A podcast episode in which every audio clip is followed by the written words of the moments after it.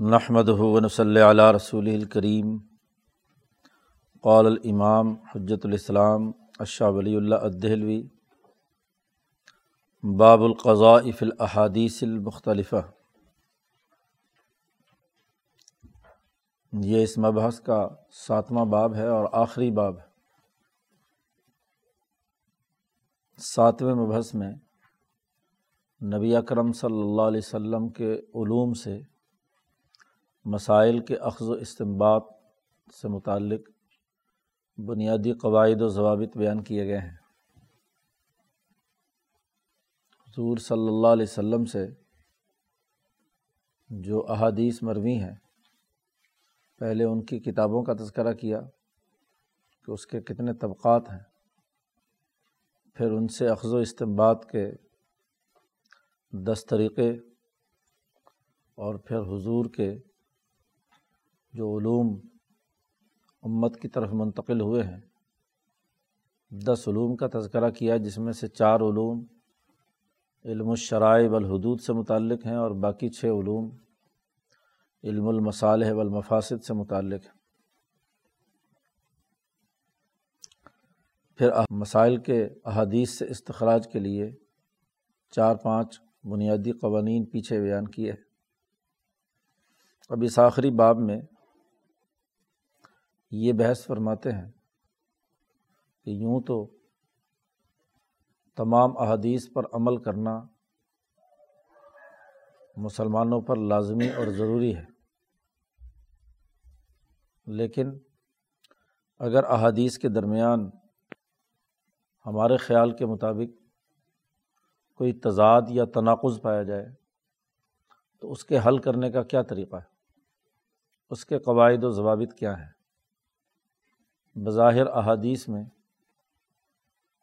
ہمارے خیال کے مطابق نبی کی ذات تو متضاد باتیں نہیں کہہ سکتی۔ ہمارے خیال کے مطابق اگر ان احادیث کے درمیان کوئی تضاد پایا جاتا ہے، تو اس کے حل کرنے کا کیا طریقہ ہے؟ اس حوالے سے شاہ صاحب نے کچھ بنیادی قوانین یہاں اس باب میں بیان کیے ہیں۔ سب سے پہلے تو اصولی بات یہ بیان کر رہے ہیں الاصل یعمل بک الحدیث سب سے پہلی اصولی بات تو یہ ہے کہ ہر حدیث پر عمل کیا جائے گا۔ کوئی حدیث عمل کے بغیر نہیں ہونی چاہیے، اصولی بات یہ ہے۔ ایک استثنا کیا ہے، سوائے اس کے کہ ایم تن العمل بالجمیعی لتناقض تمام احادیث پر عمل کرنا ممنوع ہو رہا ہو، رکاوٹ پیدا ہو رہی ہو۔ اس لیے کہ ان احادیث کے درمیان کوئی تناقض پایا جاتا ہے، لیکن یہ تناقض ہماری نقطۂ نظر سے ہے۔ اس لیے اگلے جملے میں کہی و انّ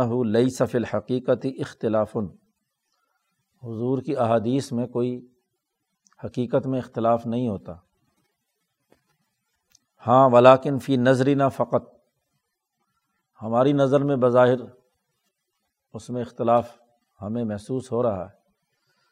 حضور کی ذات کے اعتبار سے ایسا نہیں ہو سکتا کہ حضور نبی ہونے کی حیثیت سے متضاد باتیں ارشاد فرمائیں۔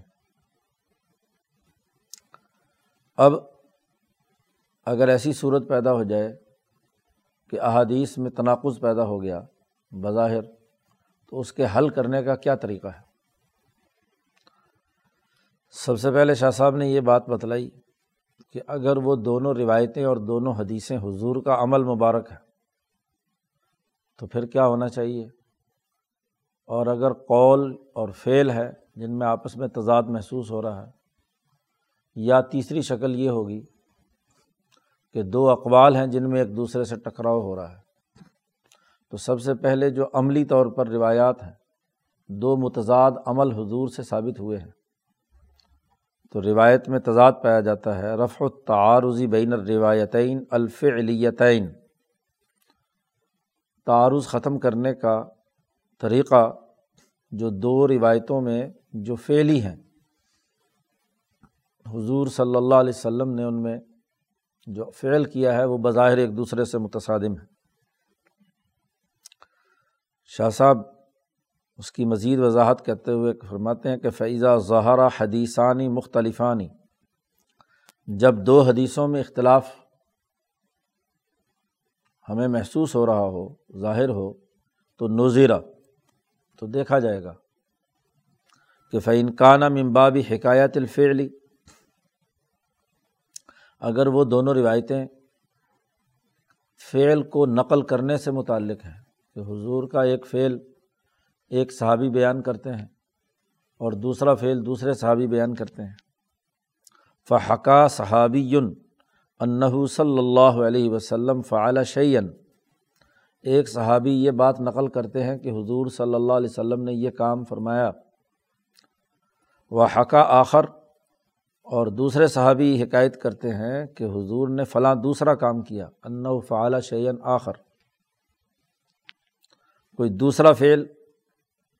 حضور نے اختیار کیا ہے۔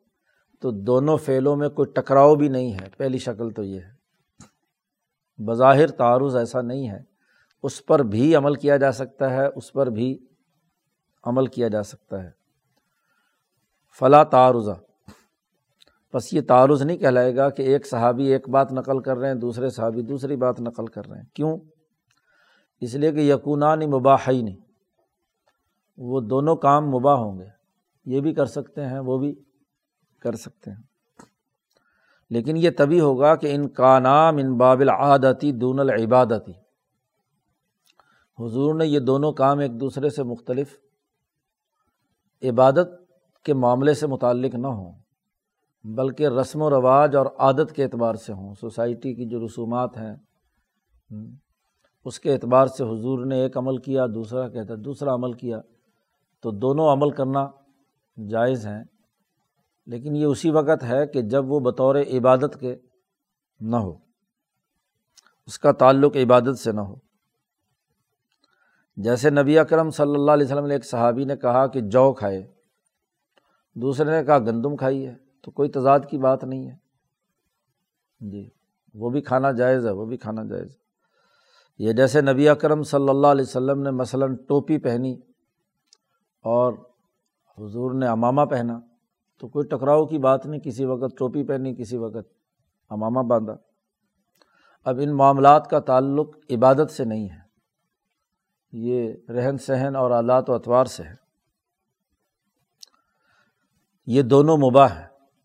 دوسری شکل یہ ہے کہ تعارض ایسے فعل میں آیا تو ہم یہ کہیں گے کہ یا ایک مستحب ہے اور دوسرا کام کرنا جائز ہے۔ ایک مستحب ہوگا اور ایک جائز۔ ان لاہ علا احدیمہ آثار القربہ دون الآخر ایک پر قربت اور ثواب کا اثر ظاہر ہو رہا ہے کہ ایک کام کریں تو وہ گویا کہ آدمی کو ثواب ملتا ہے، قربت ہے۔ اور ایک کام ایسا کیا کہ جو قربت نہیں ہے۔ تو جو تو قربت ہے وہ مستحب شمار ہوگا۔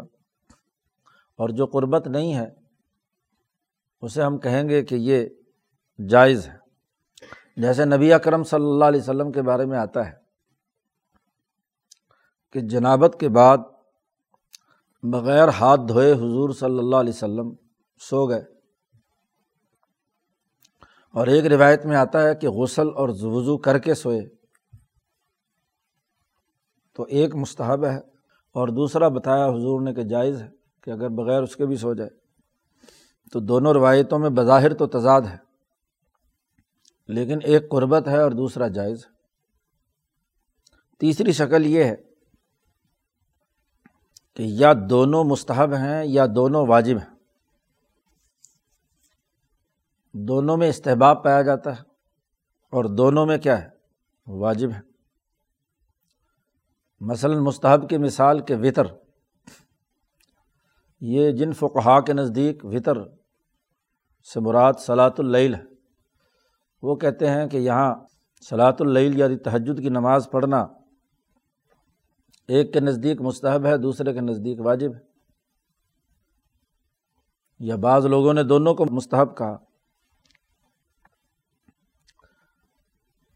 یکفی عہد ہما کفایت الآخر۔ ایک کر لیا تو دوسرا اس کے کافی ہو جائے گا۔ ان کانا جمی ام القربتی۔ اگر دونوں قربت سے تعلق رکھتے ہیں، نماز پڑھنا قربت ہے۔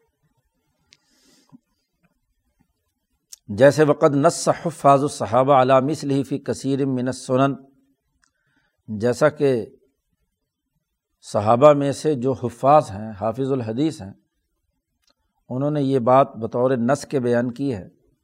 بہت ساری سنتوں کے بارے میں کہ وطر کتنے ہیں، تو کسی نے کہا گیارہ رکاتے ہیں۔ حضور کی جو تحجد کی نماز ہے، جس میں ایک وطر بھی ساتھ آخر میں پڑھتے ایک صحابی کہتے ہیں گیارہ رکاتے پڑھی دوسرے کہتے ہیں نہیں، نو پڑھی تیسرے کہتے ہیں سات پڑھی اب احناف کے یہاں تین وطر ہیں اور باقی نفل ہیں۔ زیادہ سے زیادہ گیارہ رکاتیں پڑھی ہیں۔ اور کم سے کم سات پڑھی ہیں۔ اندازہ ایسا ہوتا ہے کہ وقت زیادہ ہوا تحجد میں اٹھے تو گیارہ پڑھ لی، اور اگر وقت کم محسوس ہوا تو حضور نے سات پڑھ لی۔ تو اناف کے یہاں یہاں تین وطر ہیں اور کم از کم تحجد کی نماز چار رکاتے ہیں اور زیادہ سے زیادہ آٹھ رکاتے ہیں اور تین وطر ہیں تو گیارہ بن گئی۔ یا جیسے کل جہری فی تحجدی والمخافتی۔ کبھی حضور صلی اللہ علیہ وسلم تحجد میں تلاوت کی قرآت کرتے تھے بلند آواز سے اور کبھی آہستہ کرتے تھے۔ تو دونوں مستحب ہیں، دونوں کیے جا سکتے والا حاضل اصل یہ جو پیچھے بنیادی باتیں ارشاد فرمائی ہیں، اس اصل سے مناسب ہے کہ فیصلہ کر دیا جائے رفع دین الازنین او منقبین تک۔ مثلاً رفع دین سے مراد یہاں نیت باندھتے وقت ہے۔ نیت باندھتے وقت ہاتھ کہاں اٹھائے جائیں گے؟ یہاں کانوں تک یا من کبین یہاں تک؟ جی۔ ابن مسعود رضی اللہ تعالیٰ عنہ، جن کے فقہ امام ابو حنیفہ اختیار کرتے ہیں، وہ کہتے ہیں کانوں تک اٹھانا چاہیے۔ اور ابن عمر جو مدینہ کا تعامل ہے، وہ یہاں من کبین تک ہے، تو دونوں باتیں ہو سکتی ہیں۔ ایسے یہ بھی صحابہ میں اختلاف ہے۔ تشہد عمر اور تشہد ابن مسعود، حدیث کی کتابوں میں دونوں آتے ہیں۔ عبداللہ ابن مسعود نے تشہد وہ پڑھا جو ہم آج کل نماز میں پڑھتے ہیں۔ یہ ابن مسعود کا تشہد ہے۔ اور عبداللہ ابن عمر کا تشہد اس سے تھوڑا سا مختلف ہے۔ اور ابن عباس کا تشہد تیسرا ہے۔ وہ بھی تو تینوں اسی طرح اسی اصول پر فٹ ہوں گے۔ اسی طرح وطر کے بارے میں یہ اختلاف ہے کہ کیا وطر صرف ایک ہے رکعت منفردتن، او سلاس رکعتن یا تین رکعتیں ہیں۔ عبداللہ ابن مسعود تین رکعتیں پڑھتے ہیں اور امام ابو حنیفہ نے اسی کی بنیاد پر یہ اختیار کیا ہے۔ حضرت امیر معاویہ رضی اللہ تعالیٰ عنہ ایک وطر پڑھتے تھے۔ تو کسی نے ان کی شکایت لگائی صحابی سے عبداللہ ابن عمر سے غالباً کہ وہ امیر معاویہ نے نماز بھی مختصر کر دی باقی پراپگنڈا تو تھا ہی کہ انہوں نے رکعت وطر کی ایک پڑھتے ہیں تو انہوں نے کہا دا ہو فعن ہو مجتحد ان کو چھوڑو، وہ خود مجتحد ہیں فقی ہیں، لہٰذا ان کی ایک رکعت پڑھنے پر اعتراض مت کرو۔ تو یہ بھی دو مختلف روایتیں آئی ہیں، دونوں نے الگ الگ روایات حضور سے مروی ہیں۔ وہ فی ادعیت الاستفتاحی یہ جیسے اختلاف ہے کہ نماز کا آغاز کیسے کیا جائے گا؟ ہم سبحانک اللہ وبی حمدی کا و تبارک قسم کا پڑھتے ہیں، تو حضور نے اس سے بھی نماز شروع کی ہے۔ یا دوسری روایت میں ہے، انی وجہ تو وجہ علی فطر السماوات والارض حنیفن یا اور بھی بہت ساری روایات آتی ہیں۔ تو یہ استفتاح سے متعلق جو روایات ایسے ہی صبح اور شام کی جو دعائیں ہیں، حضور سے جو مصنون مروی ہیں، اور ایسے اسباب و اوقات کہ کس وقت میں کون سی دعا حضور صلی اللہ علیہ وسلم سے مروی ہے تو اس میں جھگڑے کی کوئی بات نہیں۔ دونوں کیا ہے مستحب ہے چوتھی بات یہ ہے کہ او یقونانی مخلصین ان مزیقن پیچھے تین شکلیں بیان کر دی تھی کہ دونوں مباح ہیں، یا ایک مستحب اور دوسری جائز ہے۔ اور دوسری شکل یہ کہ دونوں مستحب ہیں یا دونوں واجب ہیں۔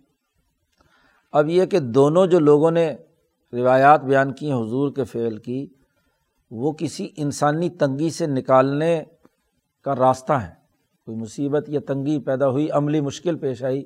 عملی مشکل کو پیش کرنے کے لیے ایک صحابی نے ایک طریقہ اختیار کیا، دوسرے نے۔ جیسے مثلاً، ان تقدم ما یوجب ظالقہ کا خسال الکفارہ۔ جیسا کہ کفارے سے متعلق ہے کہ کفارہ کہیں پر ایک طرح سے ہے، کہیں پر دوسری طریقے سے ہے۔ ولاکیں واخذکم بما عقد الایمان اس میں تحریر رقابہ اور کفارہ یمین کا ذکر ہے قسم اٹھانے پر۔ اور دوسری جگہ پر جو قتل اور اس سے متعلق سزا ہے، اس کے بارے میں امام مالک کا اور مسلک ہے۔ دونوں طرح کی روایات موجود ہیں۔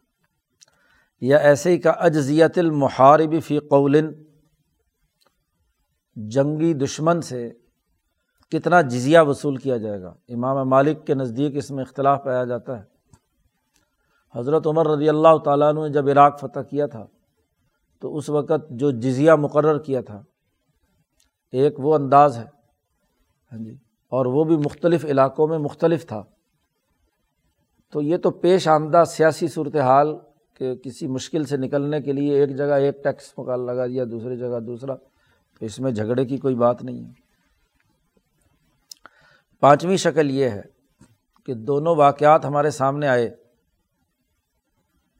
وہاں کوئی علت ایسی مخفی پائی جاتی ہے جو اس چیز کو واجب قرار دیتی ہے یا اچھا اور عمدہ قرار دیتی ہے۔ وہ تو حسن احد الفعلین فی وقتاً والآخر فی وقتاً ایک وقت میں ایک فعل کو واجب اور دوسرے فعل کو دوسرے وقت میں واجب، یا ایک وقت میں ایک فعل کو اچھا اور دوسرے فعل میں دوسرے کو اچھا۔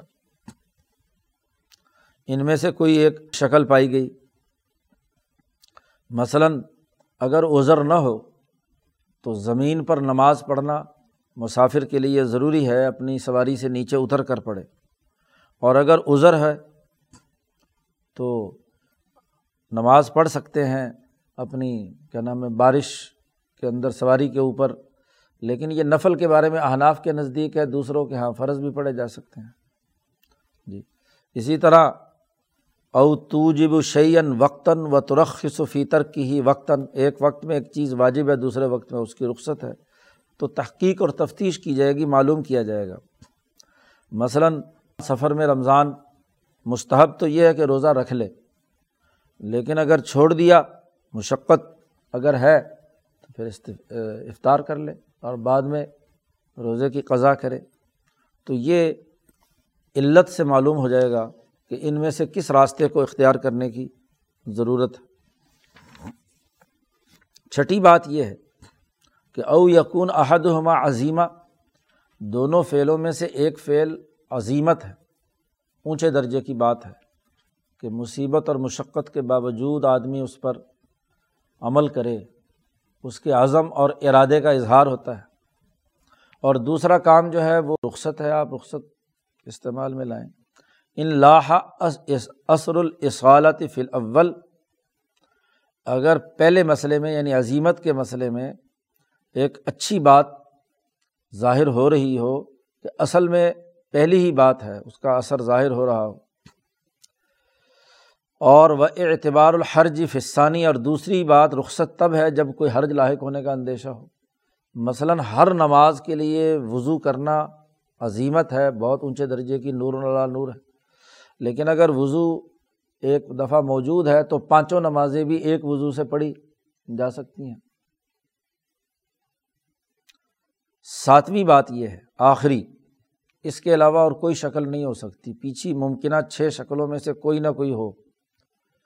اگر پھر بھی مسئلہ حل نہیں ہو رہا اور اتنا تضاد اس میں ہے، تو پھر وہ ان ظہر دلیل النسخ اگر کوئی دلیل ظاہر ہو گئی ایسی کہ ایک کام حضور نے پہلے کیا تھا اور ایک کام حضور نے بعد میں کیا ہے، تو بعد والے کو پہلے والے کا ناسخ مانیں گے کہ پہلا حکم منسوخ ہو گیا۔ جب آپ کو یہ کرنے کی اجازت تھی، آپ نے کیا اور جب آپ نے آخر میں بالکل ہی متضاد عمل کیا ہے اس سے تو ہم یہ کہیں گے کہ یہ پہلے والا عمل منسوخ ہو گیا۔ اب آخری قانون یہ ہے جو اب حضور صلی اللہ علیہ وسلم نے فرمایا ہے۔ جیسے مثلاً احادیث کا بہت بڑا ذخیرہ ہے معطا وغیرہ میں، بخاری میں بھی ہے کہ آگ کی پکی ہوئی چیز اگر کھا لی جائے تو وضو ٹوٹ جاتا ہے۔ اس کو کہتے ہیں وضو مما مست النار۔ آگ کی پکی ہوئی کوئی بھی چیز آپ نے، آدمی نے ہاتھ لے لی، یا کھا لی تو وضو ٹوٹ گیا۔ اب ایک طرف یہ روایات ہیں اور دوسری طرف بخاری وغیرہ میں وہ روایات جابر وغیرہ کی ہے کہ حضور صلی اللہ علیہ وسلم نے دسترخوان پہ بھنی ہوئی بکری کی دستی جس سے حضور چھری سے کاٹ کاٹ کر کھا رہے تھے، تو اتنے میں مؤذن نے اذان دے دی۔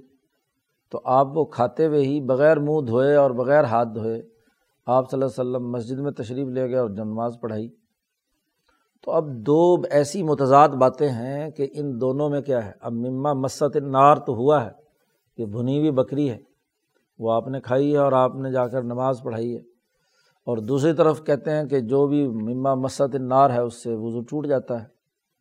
تو اب ہم یہی کہیں گے کہ پہلی والی جو مست نار والی روایات ہیں، یہ پہلے کی ہیں۔ اور یہ جو بات ہے، یہ بعد کی ہے اور یہ اس کے لیے کیا ہے؟ ناسخ ہے۔ وہ اب پچھلا حکم منسوخ ہو گیا۔ اس لیے کسی کے نزدیک بھی آگ کی پکی ہوئی چیز کھانے سے وضو نہیں ٹوٹتا کسی امام کے نزدیک بھی۔ تو یہ ممکنہ سات شکلیں ہیں۔ فعلی روایات میں آخری نسخ۔ نمبر دو، اگر دونوں روایتیں جن میں تعارض ہے، ایک روایت فعلی ہے اور دوسری روایت قولی ہے۔ ایک صحابی بیان کرتے ہیں کہ حضور صلی اللہ علیہ وسلم نے یہ فعل فرمایا۔ اور دوسرے صحابی حضور کا کوئی قول نقل کرتے ہیں۔ ولاخر رفع قول، اور وہ قول بھی مرفوع ہو، حضور صلی اللہ علیہ وسلم تک جاتا ہو۔ تو کہتے ہیں فعلم یقن القول قطعی الدلالت اعلیٰ تحریم او وجوبن جو قول آپ کی زبان مبارک سے جو جملہ نکلا ہے، وہ قطعی الدلالت نہ ہو۔ کسی چیز کو حرام قرار دینے یا کسی چیز کو واجب قرار دینے سے متعلق، یا وہ قول قطعی الرفع نہ ہو یعنی حضور صلی اللہ علیہ وسلم تک اس کی سند نہ جا رہی ہو، بلکہ کسی صحابی کا قول ہو، کسی تابی کا قول ہو۔ تو احتملا وجوہن تو دونوں ان تمام وجوہات جو پیچھے ساتھ بیان کی ہیں، پھر وہ شمار ہوگی۔ کیونکہ جو قول حضور کا بیان بھی کیا جا رہا ہے وہ قطعی الدلالت نہیں ہے۔ اس کے جملے کی قطعی دلالت نہیں ہو رہی اس حکم پر جو اس حدیث میں بیان کیا جا رہا ہے۔ اس کے اور بھی مطلب بیان کیے جا سکتے ہیں، اس میں زن ہے۔ اس کے اور معنی بھی کیے جا سکتے ہیں۔ یا حضور تک مرفو نہیں ہے یعنی کسی صحابی کا قول ہے۔ تو اس کو حضور کے فعل کے ساتھ ملائیں گے تو دونوں کی حیثیت ایسی ہوگی جیسے دو فعلی روایات تو پھر ان پر وہ قانون لاگو ہوگا جو پیچھے مما صبا کا پیچھے جو گزرا ہے، جو پیچھے ہاں جی روایات بیان کی گئیں، سات طریقے اس پر اختیار کیے جائیں گے دونوں۔ وہ انکانہ قطعین اور اگر قول قطعی الدلالت بالکل دو ٹوک ہے اس کے اپنے مطلب اور مفہوم پر۔ قانون بنانے کے لیے یہ ضروری ہے کہ جملہ اپنے مطلب اور مفہوم پر بالکل قطعی ہو، اس میں کسی قسم کا کوئی شک و شبہ یا گمان نہ پایا جاتا ہو۔ جس کو کہتے ہیں قطعی الدلالت ایک ہے قطعی الثبوت۔ دنیا میں اصول فقہ کا قانون ہے کہ کوئی چیز فرض اور واجب تبھی ہوگی، خاص طور پر احناف کے یہاں فرض۔ کہ جب تک وہ قطعی الدلالت نہ ہو اور قطعی الثبوت نہ ہو۔ قطعی الثبوت تو قرآن ہے کہ اس کے ثبوت میں کسی بھی قسم کا کوئی شک و شبہ۔ اور احادیث میں سے صرف اور صرف متواتر ہیں اور وہ دنیا میں ایک یا دو حدیثیں ہیں بس۔ اس کے علاوہ قطعی الثبوت نہیں ہے کوئی بھی۔ باقی جتنی بھی روایات ہیں بالخصوص خبر واحد جو ایک ہی صحابی روایت کرتے ہیں، اس کا ثبوت قطعی نہیں ہے۔ اس کے قطعی ہونے میں شک ہے۔ ضنی الدلالت۔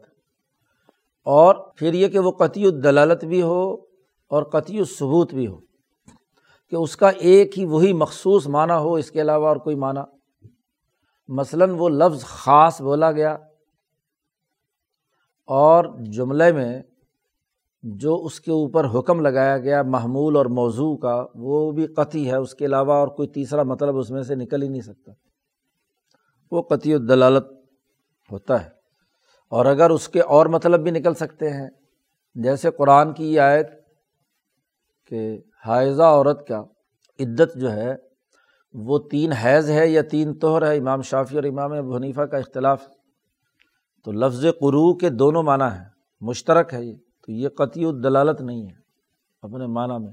اس لیے دونوں معنیٰ کیا ہے؟ کیونکہ جب لفظ وضع کیا گیا ہے دو معنوں کے لیے مشترک طور پر تو اس کو قطعی قرار نہیں دیں گے۔ وہ انکانہ قطعی اگر قول قطعی ہے، تو حمیلہ علا تخصیص الفعلی بہی صلی اللہ علیہ وسلم۔ پھر ہم یہ دیکھیں گے کہ اگر وہ قطعی جو ہے، وہ عام ہے، خاص نہیں ہے۔ یہ اصول فقہ کی ایک اصطلاح ہے کہ جو لفظ خاص ہے، جس معنیٰ کے لیے وضع کیا گیا ہے، اسی پر اس کی دلالت ہے۔ تو اگر تو خاص ہے تو پھر تو ٹکراؤ ہوگا۔ اور اگر خاص نہیں، عام ہے۔ تو عام میں یہ ممکن ہو سکتا ہے کہ اس فعل نے آ کر تخصیص پیدا کر دی۔ اس فعل نے آ کر اس میں سے تخصیص پیدا کر دی ہے۔ تو اس جو فعل ہے، اس کو اس عام میں سے ہم تخصیص کے طور پر معمول کریں گے کہ اس فعل نے اس کو اس سے استثنا کر دیا۔ جیسے مثلاً آج کل کی مثال میں آپ دیکھیے۔ یہ جو آج کل حدیث چل رہی ہے کہ لا ادوا ولا تیار تھا ولا حامہ تھا کہ کوئی مرض متعدد نہیں ہوتا۔ یہ عام ہے۔ اب ساتھ ہی آخر میں جا کر حضور نے فرمایا، فر من المجزوم فرارہ کا من الاسد. کہ کوڑی سے ایسے بھاگو جیسے شیر سے بھاگتے ہو۔ اب پہلے جملے میں عام لفظ بولا ہے اور آخر میں پھر کہا، دونوں قولی حدیثیں ہیں۔ اس میں کہا، مجزوم سے ایسے بھاگو جیسے۔ یا اب مجزوم سے متعلق بھی دوسری روایات بھی ہیں کہ حضور نے اس کا ہاتھ پکڑا اور اپنے پیالے میں شریک کر لیا۔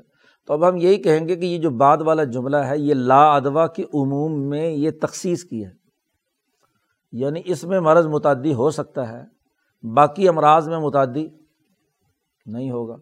تو عام خصہ منہ الباز، وہ عام جس میں سے کچھ کو کیا ہے، خاص کر لیا گیا، تو دوسرے فعل کو ہم تخصیص پر محمول کریں گے۔ اور اگر دونوں ہی عام ہیں اور دونوں ہی یا خاص ہیں تو پھر اور کوئی راستہ نہیں ہے کہ ہم ایک کو منسوخ مانیں گے کہ یہ منسوخ ہو گیا۔ اسی لیے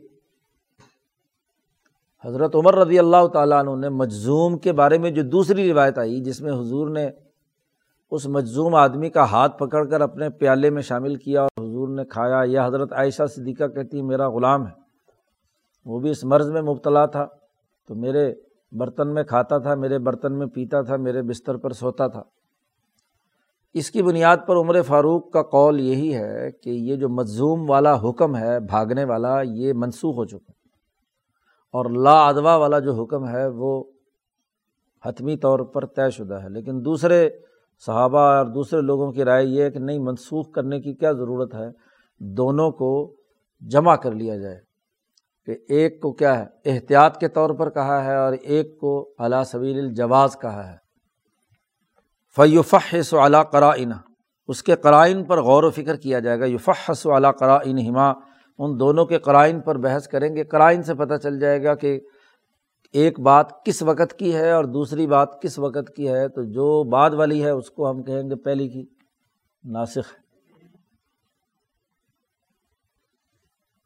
تیسرا پہلو یہ ہو سکتا ہے کہ دونوں روایتیں قولی ہوں۔ حضور کا قول ہو۔ تو حضور کا قول اگر ان میں درمیان میں تعارض پایا جا رہا ہے، تو اس کی آگے اقسام آ رہی ہیں کہ اس میں مسئلہ کیسے حل کرے گا۔ سب سے پہلے تعویل، کیونکہ دونوں قول جملے موجود ہیں۔ تو اس کا مطلب یہ ہے کہ ضرور اس معنی اور مطلب کے مفہوم میں مشترک ہے، تو مشترک میں ہاں جی تعویل کرنی پڑے گی معول بنانا پڑے گا اسے۔ ایک کے اندر کوئی نہ کوئی تعویل کرنی پڑے گی۔ اصول فقہ کے قوانین اور ضابطوں کے تحت۔ اس لیے سب سے پہلی بات بیان کی کہ تعویل۔ شاہ صاحب کہتے ہیں میں ان کا قولینی اگر وہ دونوں باتیں جو حضور سے مروی ہیں، دو قول ہیں۔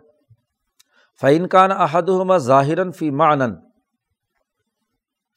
اگر وہ ایک اپنے معنی پر بالکل ظاہر ہے تو ہم معول فی غیر ہی دوسرے میں تعویل کریں گے، دوسری جو قول آ رہا ہے۔ پہلا اگر قول واضح ہے، روایت جو قولی ہوتی ہیں، ان میں تعارض کی چار شکلیں ہیں جو آگے آ رہی ہیں۔ سب سے پہلے تعویل، اس کا اگر تعویل نہیں ہو سکتی تو پھر تطبیق، اور اگر تطبیق بھی نہیں ہو سکتی تو پھر ایک کو منسوخ مانیں گے، نسخ۔ اور اگر نسخ نہیں ہے تو پھر کیا ہے؟ چوتھا ترجیح۔ اب ایک فقی نے ایک کو ترجیح دے دی، دوسرے نے دوسرے کو۔ جیسے مثلاً رفع دین کی دونوں احادیث ایک دوسرے سے متعارض ہے امام ابو حنیفہ کے نزدیک رفع دین والی حدیث ابن عمر کی منسوخ ہے اور عبداللہ ابن مسعود کی روایت جو ہے اس کے لیے ناسخ ہے، اس پر عمل کیا جائے گا۔ جی۔ امام شافی کے نزدیک عبداللہ ابن عمر کی روایت جو ہے اس کو وہ ناسخ ہے۔ اور عبداللہ ابن مسعود کی روایت جو ہے وہ کیا ہے؟ منسوخ ہے۔ دونوں کے درمیان کیا ہے؟ فرق۔ یہ۔ اور پھر یا کسی نے دونوں میں سے کسی ایک کو ترجیح دے دی۔ تو اگر تو ایک قول ظاہراً فی معنن تو دوسرے میں تعویل کریں گے۔ پھر تعویل کے بھی دو پہلو ہیں۔ وکانت تعویل قریباً لیکن تعویل قریب قریب ہونی چاہیے، اتنا بدل کر دور دراز کی باتیں نہ لائی جائیں۔ اس کا مطلب اتنا موڈیفائی نہ کیا جائے حضور کے اس قول کو کہ بات کا جو اصل ہے وہ بھی ختم ہو جائے سرے سے۔ تعویل قریب اسے کہتے ہیں۔ حمیلا اعلیٰ ان احدہما بیان الآخر تو محمول کیا جائے گا اس بات پر کہ ان میں سے ایک دوسرے کے لیے بطور بیان کے ہے۔ اس کی وضاحت کر رہا ہے۔ مثلاً، حضور کی گود میں بچے جو دودھ پیتے بچہ ہے، ایک حضور کی گود میں آیا تو آپ صلی اللہ علیہ وسلم نے جیسے ہی وہ بیٹھا حضور کی ران پر، اس نے پیشاب کر دیا۔ تو حضور صلی اللہ علیہ وسلم نے فرمایا، وہ جو خاتون لے کر آئی تھی، وہ بیچاری پریشان ہو گئی۔ تو حضور نے فرمایا، کوئی نہیں، بس اس کے اوپر ذرا چھینٹے ڈال دو۔ نظح و رش کے الفاظ آتے ہیں۔ ہاں جی۔ کیونکہ حضور نے فرمایا کہ یہ بچہ جو ابھی روٹی کھانے کے قابل نہیں ہے، اس کا پیشاب کا اس طریقے سے مسئلہ نہیں ہے۔ اور دوسری جگہ پر ہے کہ حضور نے کیا ہے، اس کو اچھی طرح دھلوایا۔ تو اب ہم یہ کہیں گے کہ اس پہلی روایت میں جو رش یا نظح کی بات بیان کی تھی، وہ اس کا مطلب بھی یہی ہے کہ کپڑا اچھی طریقے سے دھویا جائے۔ احناف نے یہ مطلب اس کا بیان کیا ہے۔ وہ ان کا نہ بعیدن اور اگر وہ تعویل بعید ہے دور کی ادھر ادھر سے لے کر آئے ہیں، تو اس پر اسے معمول نہیں کیا جائے گا، سوائے اس کے کہ کوئی بہت بڑا کرینہ نہ پایا جاتا اللہ ان دا کرینتن قویتن جدن دو شکلیں۔ تیسری شکلیں او نقل تعویل عن صحابی فقی دو متضاد روایتیں قولی تھیں اور ایک اپنے معنیٰ پر ظاہر تھی۔ لیکن کسی فقی صحابی نے دوسری روایت میں کوئی تعویل بیان کی ہے۔ کچھ اور اس کا مطلب بیان کیا ہے۔ مثلاً عبداللہ ابن سلام رضی اللہ تعالیٰ عنہ جو یہودی عالم تھے اور بعد میں مسلمان ہو گئے، حضور نے فرمایا جمعے کے دن ایک ایسی گھڑی ہے کہ جس میں انسان دعا مانگتا ہے تو اللہ کے یہاں ضرور قبول ہوتی ہے۔ تو یہ سعت المرجوا کون سی ہے؟ تو عبداللہ ابن السلام نے فرمایا کہ یہ مغرب سے ذرا پہلے کا وقت ہے، جب دن ختم ہو رہا ہوتا ہے۔ لیکن ابو حریرا نے اس پر اعتراض کیا کہ یہ جو مغرب سے ذرا پہلے کا وقت آپ گھڑی بیان کر رہے ہیں، تو یہ تو نماز کا وقت نہیں ہے۔ حضور نے اس گھڑی میں تو نماز پڑھنے کی بات فرمائی ہے۔ وقت قول نبی یو صلی اللہ علیہ وسلم نبی اکرم صلی اللہ علیہ وسلم نے تو جس روایت میں یہ اس گھڑی کا تذکرہ ہے، وہاں حضور نے فرمایا، لا یس اللہ حفیح مسلم قا امن یوسلی ہاں جی اس وقت جو آدمی کھڑے ہو کر نماز پڑھ رہا ہو مسلمان اور وہ کوئی سوال نہیں کرتا، مگر یہ کہ اس کا وہ سوال قبول ہو جاتا ہے۔ تو نماز کا لفظ حضور نے استعمال فرمایا ہے۔ تو مغرب سے ذرا پہلے جو ہے، وہ تو نماز کا کوئی وقت نہیں ہے۔ تو عبداللہ ابن سلام نے اس پر جواب میں یہ کہا کہ المنتظر الصلاط کا ان فصلاط جو آدمی مغرب کی نماز کے انتظار میں بیٹھا ہوا ہے، وہ ایسے ہی جیسا کہ حضور نے دوسری روایت میں فرمایا، جیسا کہ نماز میں ہے۔ تو گویا کہ دعا مانگنے کی بات ہو رہی ہے۔ تو حضور نے مغرب سے پہلے دعا مانگنے کی بات کی ہے۔ لیکن یہ جو عبداللہ ابن سلام نے تعویل فرمائی ہے، یہ تعویل البعید یہ دور کی تعویل ہے۔ بہت دور کی بات ہے کہ جس میں یہ بات بیان کی جا رہی ہے۔ لا یقبل مسل لولا ذہاب الصحابی الفقی علیہ جب تک کوئی فقی اور اونچے درجے کے جو صحابی ہیں وہ ادھر نہ جائیں، اس وقت تک ہم اس بات کو یہ طویل بعید ہے، اس کی طرف اس کو قبول نہیں کریں گے۔ اس کے لیے یہ ضروری ہے کہ کم از کم کوئی فقی صحابی اور فقائے صحابہ کا تذکرہ پیچھے شاہ صاحب کر چکے ہیں، حضرت عمر ہیں، حضرت علی ہیں، حضرت عائشہ ہیں، عبداللہ ابن مسعود ہیں۔ ہاں جی حضرت عائشہ چار چار آدمیوں کا ذکر کیا ہے۔ تو فقائے صحابہ میں سے کسی فقی نے اگر واضح بات کی ہے تو پھر تو بات ٹھیک ہے۔ یہ جو طویل بعید ہے، اس کا ضابطہ بھی ہے، ایک قانون اور و ضابطۃ البعیدی۔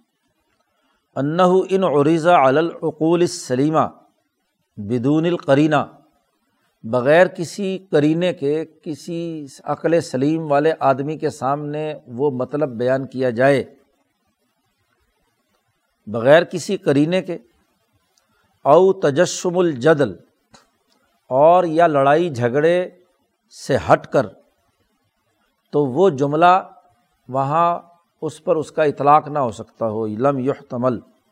تو وہاں کیونکہ جب جھگڑا ہوتا ہے، مناظرہ ہو رہا ہوتا ہے، تو اس وقت تو آدمی بہت سارے نقطے نکالتا ہے۔ تو تجشم جدل کا علاقہ معاملہ بھی نہ ہو اور کرینے کے بغیر بھی ہو، تو عقل سلیم اس کو اس کے اوپر محمول نہ کرے، تو اس کو طویل بعید کہتے ہیں۔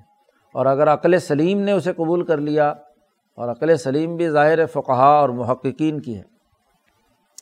واحدہ کانہ مخالفن ایمائی ظاہرن اگر وہ تعویل ظاہر سے جو مطلب اشارتاً سمجھ میں آ رہا اس کے مخالف ہے، یا مفہوم واضح، یا واضح مفہوم کے خلاف ہے، او مورد نسن یا نس جس سیاق و سباق میں آئی ہے، اس کے خلاف ہے، تو وہ تعویل بعید جائز لم یجز اصلاً۔ وہ بالکل جائز نہیں ہے طویل بعید طویل قریب جو ہے وہ ہو سکتی ہے۔ اور طویل قریب کیا ہے؟ اس کی بھی تعریف کر دی آگے شاہ صاحب نے۔ طویل قریب فامن القریبی نمبر ایک، قصر و عامن، جرت العادت بھی استعمالی بعض افرادی فقط فی نذیری ذالک الحکم اعلیٰ ذالک الباز کہ کوئی عمومی حکم جاری ہوا اور اس کے بعض افراد پر اس کا استعمال کرنا یہ عام عادت جاری ہے۔ جی جیسے مثلاً کہا گیا فقت المشرقین مشرقوں کو قتل کرو۔ اب جس سیاق و سباق سے بات چل رہی ہے، یہ لفظ عام ہے ویسے تو۔ ہر مشرق جو کلمہ نہیں پڑھتا، شرک کا کہتا ہے، اس کو جہاد کے دوران قتل کر دیا جائے۔ لیکن یہ بات عادتاً جاری ہے کہ عورتیں، بچے اور جو لوگ مقابلے پر نہیں ہیں، بوڑھے، انہیں قتل نہیں کیا جائے گا۔ اب اگر فخت المشرقین کے اندر تعویل کی جائے کہ بھائی یہ اس میں شامل نہیں ہے تو یہ تعویل کیا کہلائے گی؟ تعویل قریب کہلائے گی۔ اعلیٰ ذالک الباس۔ یا اسی طریقے سے، پہلی شکل تو تھی کہ عام لفظ آیا، اس میں آپ نے قصر کر دیا، کم کر دی یعنی تخصیص کر دی۔ وہ عامن یا وہ لفظ جو حضور نے استعمال کیا یا قرآن پاک میں آیا، وہ عام لفظ تھا۔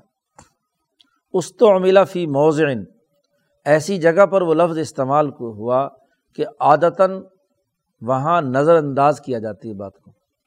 تسامو ہوتا ہے۔ جیسے مثلاً وہاں وہ تعریف کی جگہ پر استعمال ہو رہا ہے یا مذمت کے طور پر استعمال ہو رہا ہے۔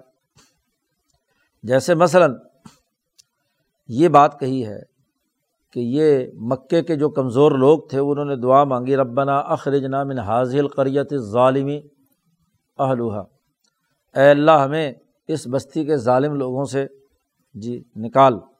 تو اب ظالم تو یوں تو ویسے مکے کی تمام عوام اور حکومت سب کچھ شامل ہے۔ تو لفظ ظالم عام ہے۔ لیکن اس سے مراد یہاں پر حکمران طبقہ ہے۔ کیونکہ کسی سوسائٹی کے ظالم لوگوں کا تذکرہ ہوگا تو وہ ظالم دراصل حکمران طبقہ ہے نا۔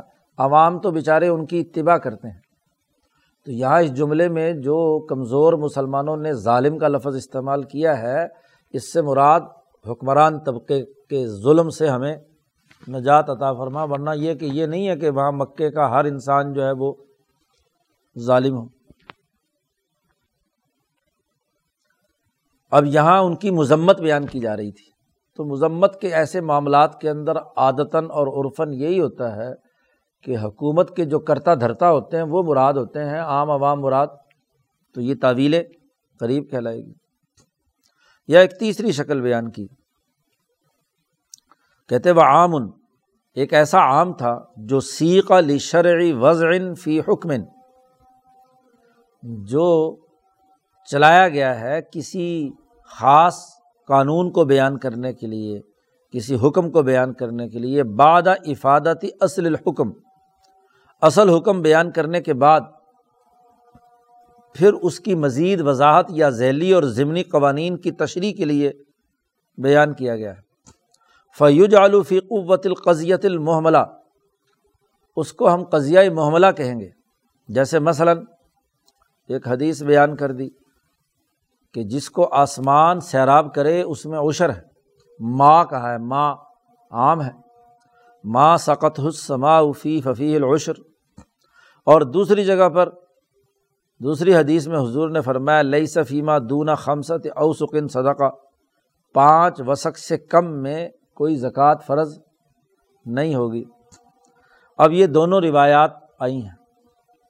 اب امام ابو حنیفہ رحمۃ اللہ علیہ کہتے ہیں کہ سبزیات وغیرہ جتنی بھی ہیں، ان تمام میں بھی جو بھی کچھ زمین سے پیداوار ہوئی ہے، اس پر عشر ہے۔ اور دوسری روایت کا تعلق گندم وغیرہ اور جو چیزیں سال بھر تک رہتی ہیں، تو ان پر کیا ہے؟ تو لیکن امام شافی کے نزدیک یہ جو پہلا جملہ ہے ماں سقط حسماؤ جو عام تو ہے، لیکن یہ صرف عشر فرض کرنے کے لیے آیا ہے۔ اس کی تفصیل بیان کرنے کے لیے نہیں آیا۔ اس لیے اکیلے ہیں امام ابو حنیفہ اس مسئلے میں۔ قاضی ابو یوسف اور محمد اور امام شافی دوسری طرف ہیں کہ پانچ وسق سے کم میں زکوٰۃ نہیں ہوتی اور سبزیات وغیرہ چونکہ ایسی نہیں ہوتی کہ سال بھر تک انہیں رکھا جائے۔ لیکن آج عملی طور پر واضح ہو گیا کہ سبزیاں سال سال بھر محفوظ رکھتے ہیں کولڈ اسٹوریج میں۔ تو اور لوگ سبزی ہی کاشت کرتے ہیں ہزاروں ٹنوں کے اعتبار سے۔ اگر انہیں عشر سے خارج کر دیا جائے تو پھر کیا ہے؟ ان کی تو موج ہو گئی۔ جی۔ لیکن امام صاحب کی نظر بڑی گہری تھی تو انہوں نے ماں سقت حسما سے ہر چیز جو بھی نکل رہی ہے زمین سے اس کے اس کے حساب سے عشر ادا کرنا ضروری ہے۔ ومین القریبی چوتھی شکل تعویل قریب کی یہ ہے کہ تنزیل و کل واحد اعلیٰ صورتن ہر ایک کی کسی ایک خاص صورت پر انتباق کیا جائے۔ ان شاہد المنات المناسب۔ اگر کوئی وہ روایات جو ہیں اس کے اندر جو علت اس پر دلالت رکھتی ہو، تو اس کو ہر ایک کے اوپر اطلاق کر سکتے ہیں۔ دیکھو ایک ایسا قاعدہ کلیہ ہے کہ اس قاعدہ کلیہ کی بے شمار شکلیں بن سکتی ہیں۔ تو اس قاعدہ کلیہ کو ایک خاص شکل پر بیان کرنا، اور دوسرے نے اس کی دوسری شکل بیان کر دی، تیسرے نے اس کی تیسری شکل بیان کر دی۔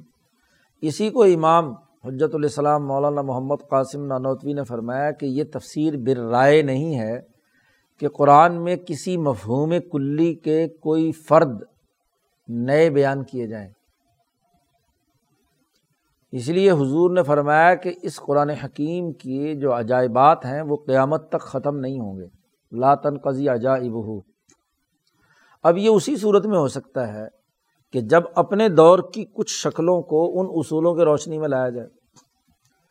اسی اصول پر مولانا سندھی رحمۃ اللہ علیہ نے قرآن کے عمومات کے مختلف آج کے دور کے اعتبار سے جو سیاسی معاشی پہلو ہیں، ان پر اس مفہوم کلی کا اطلاق کیا۔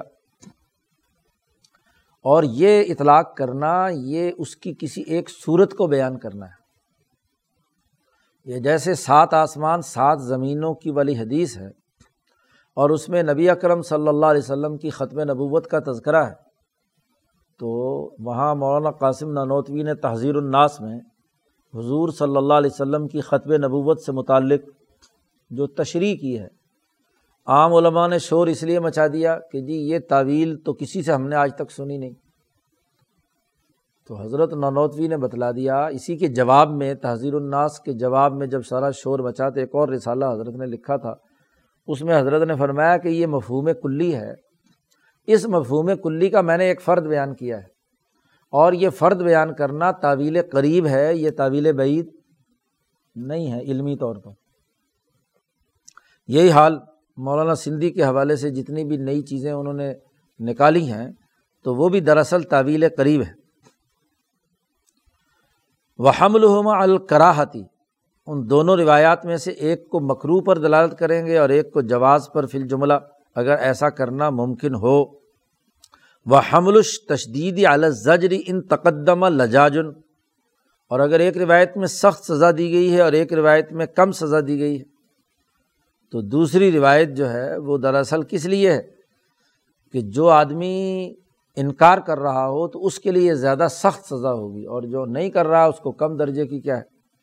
سزا ہوگی۔ تو گویا کہ زجر و توبیق کے لیے حضور صلی اللہ علیہ وسلم نے یہ بات فرمائی۔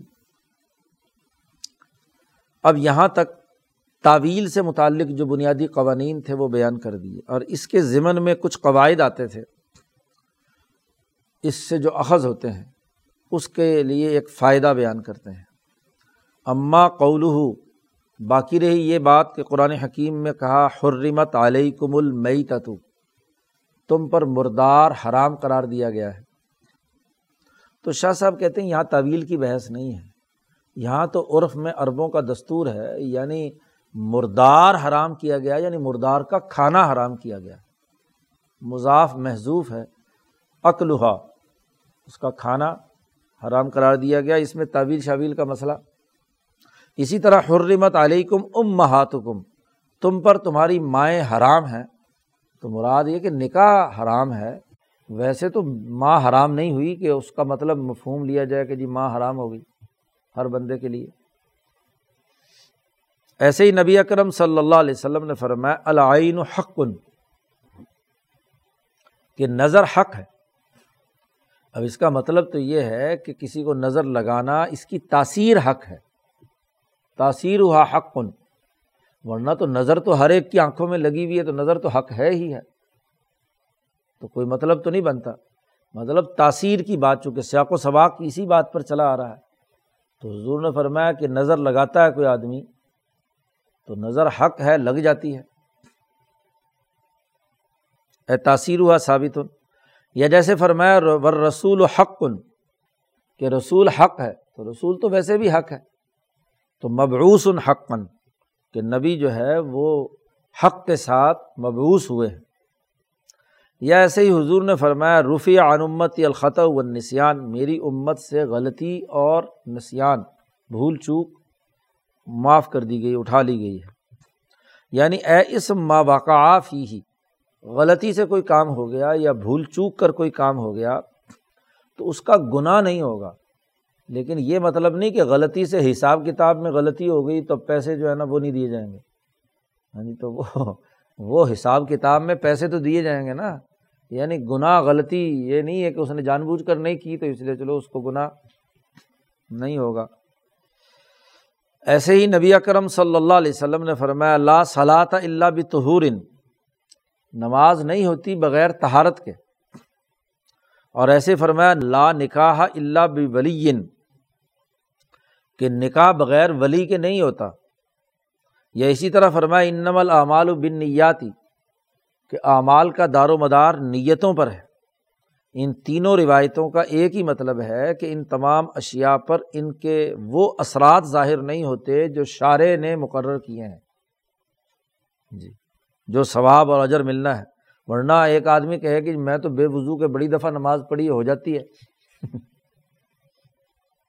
تو یہ یہ بات نہیں فرما رہے یہاں کہ لا صلاح اللہ بھی تو یعنی اس اس سے نماز پڑھنے کا وہ اجر و ثواب نہیں ملتا، جو کیا ہے، نماز سے ملے گا، وغیرہ وغیرہ۔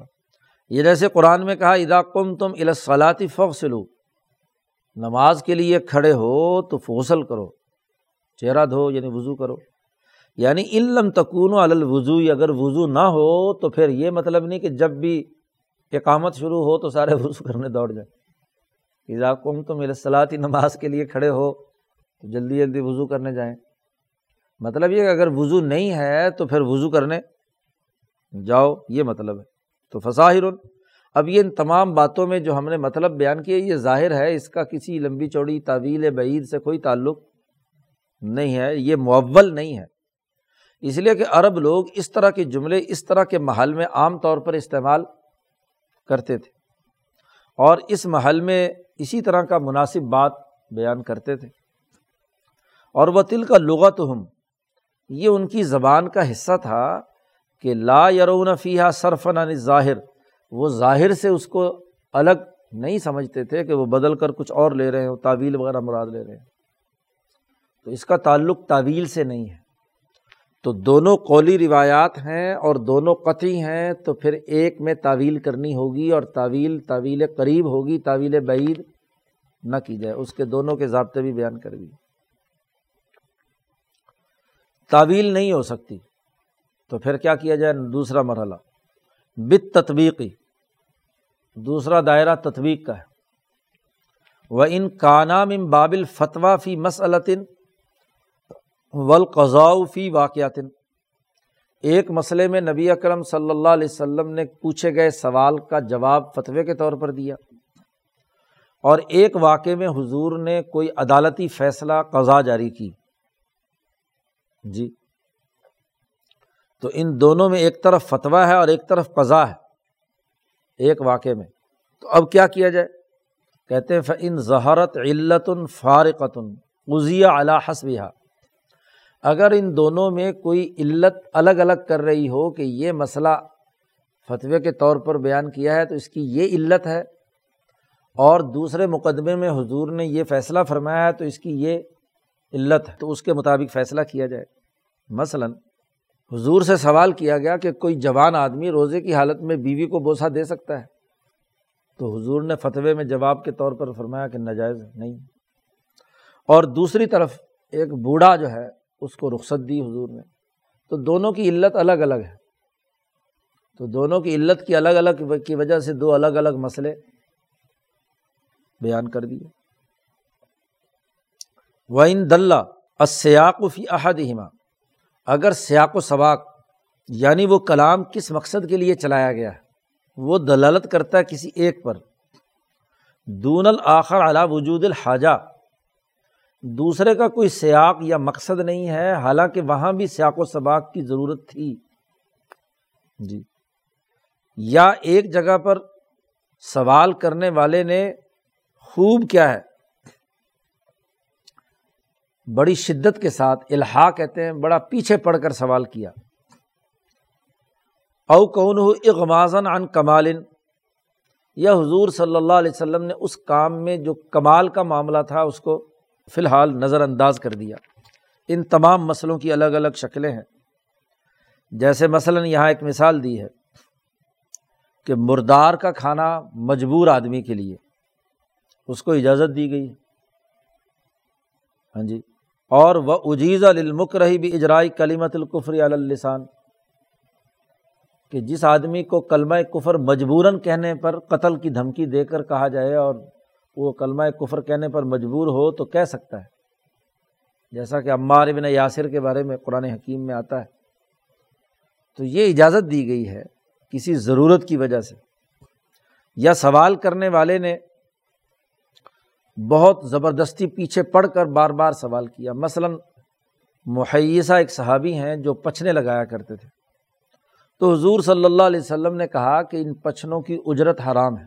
اب وہ بیچارہ پریشان ہو گیا، وہ اسی کی روٹی روزی، اسی سے کام، پیسے، معاوضہ لیتا تھا۔ تو وہ پیچھے ہی پڑ گیا کہ میں تو کوئی اور کام کرنا نہیں جانتا، یا رسول اللہ مجھے کچھ جی اجازت دی جائے۔ تو بار بار وہ پیچھے پڑتا رہا۔ تو حضور نے فرمایا کہ تو ایسے کیا کر، اپنی اونٹنی کا چارہ لے لیا کر۔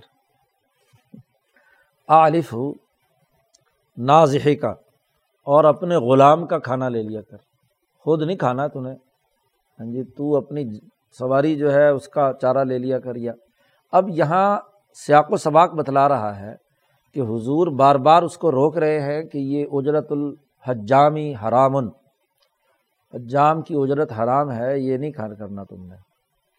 تو لیکن وہ بار بار پیچھے پڑا ہوا ہے، تو اس لیے حضور نے اس کو کیا ہے، اجازت دے دی کہ چل تو اس طرح کر لیا کر۔ یا حضور صلی اللہ علیہ وسلم نے کسی کامل بات کو بظاہر نظر انداز کر دیا۔ جیسے مثلاً حضور نے فرمایا کہ ایک سال میں سلاۃ التصوی پڑھ لے بندہ، یا روزانہ پڑھے۔ تو سال بھر کی بات دراصل نظر انداز کرنا ہے کیونکہ لوگوں کے لیے مصیبت ہے کہ روزانہ صلاح تصویر پڑھے تو کمال کی بات کو نظر انداز کر دیا ایک روایت میں۔ او ردن للمتعنتی المتشدد اعلیٰ نفسی ہی یا حضور نے وہ جو حکم بیان کیا کسی ایسے آدمی پر کہ جو اپنے اوپر بہت زیادہ متشدد تھا، تشدد کی بنیاد پر کیا ہے؟ وہ کام کرتا تھا۔ تو اس تشدد کرنے والے متعنت کو رد کیا ہے۔ سیاق و سباق یہ بتلا رہا ہے۔ جیسے حضرت زبیر رضی اللہ تعالیٰ عنہ اور ایک انصاری صحابی کے درمیان جھگڑا ہو گیا تھا۔ پانی اوپر سے وادی میں، مدینہ کی وادی میں بہہ کر آتا تھا۔ اب پہلے زمین زبیر کی تھی اور اس کے بعد انصاری صحابی کی تھی۔ دونوں میں جھگڑا ہو گیا۔ اب انصاری کا مطالبہ یہ تھا کہ پہلے پانی میں لگاؤں گا۔ اور زبیر کہتے تھے کہ بھائی اوپر سے پانی آ رہا ہے تو نیچے سے پانی دوبارہ تو اوپر نہیں جائے گا۔ تو پہلے مجھے لگانا چاہیے۔ تو حضور صلی اللہ علیہ وسلم نے زبیر سے کہا کہ بھائی ایسے کرو کہ تم تھوڑا تھوڑا پانی تمہارے لگ جائے، دو دو تین تین انچ، تو پھر اس کی طرف پانی چھوڑ دیا کرو۔ اب جیسے یہ فیصلہ کیا تو اس انصاری نے ہاں جی فوری طور پر حضور پر نوز باللہ ایک الزام لگایا۔ کہ تمہارا یہ پھوپھی ذات بھائی ہے نا، تو تم نے اس کے حق میں فیصلہ کیا ہے۔ حضور کو بڑا غصہ آیا، شدید۔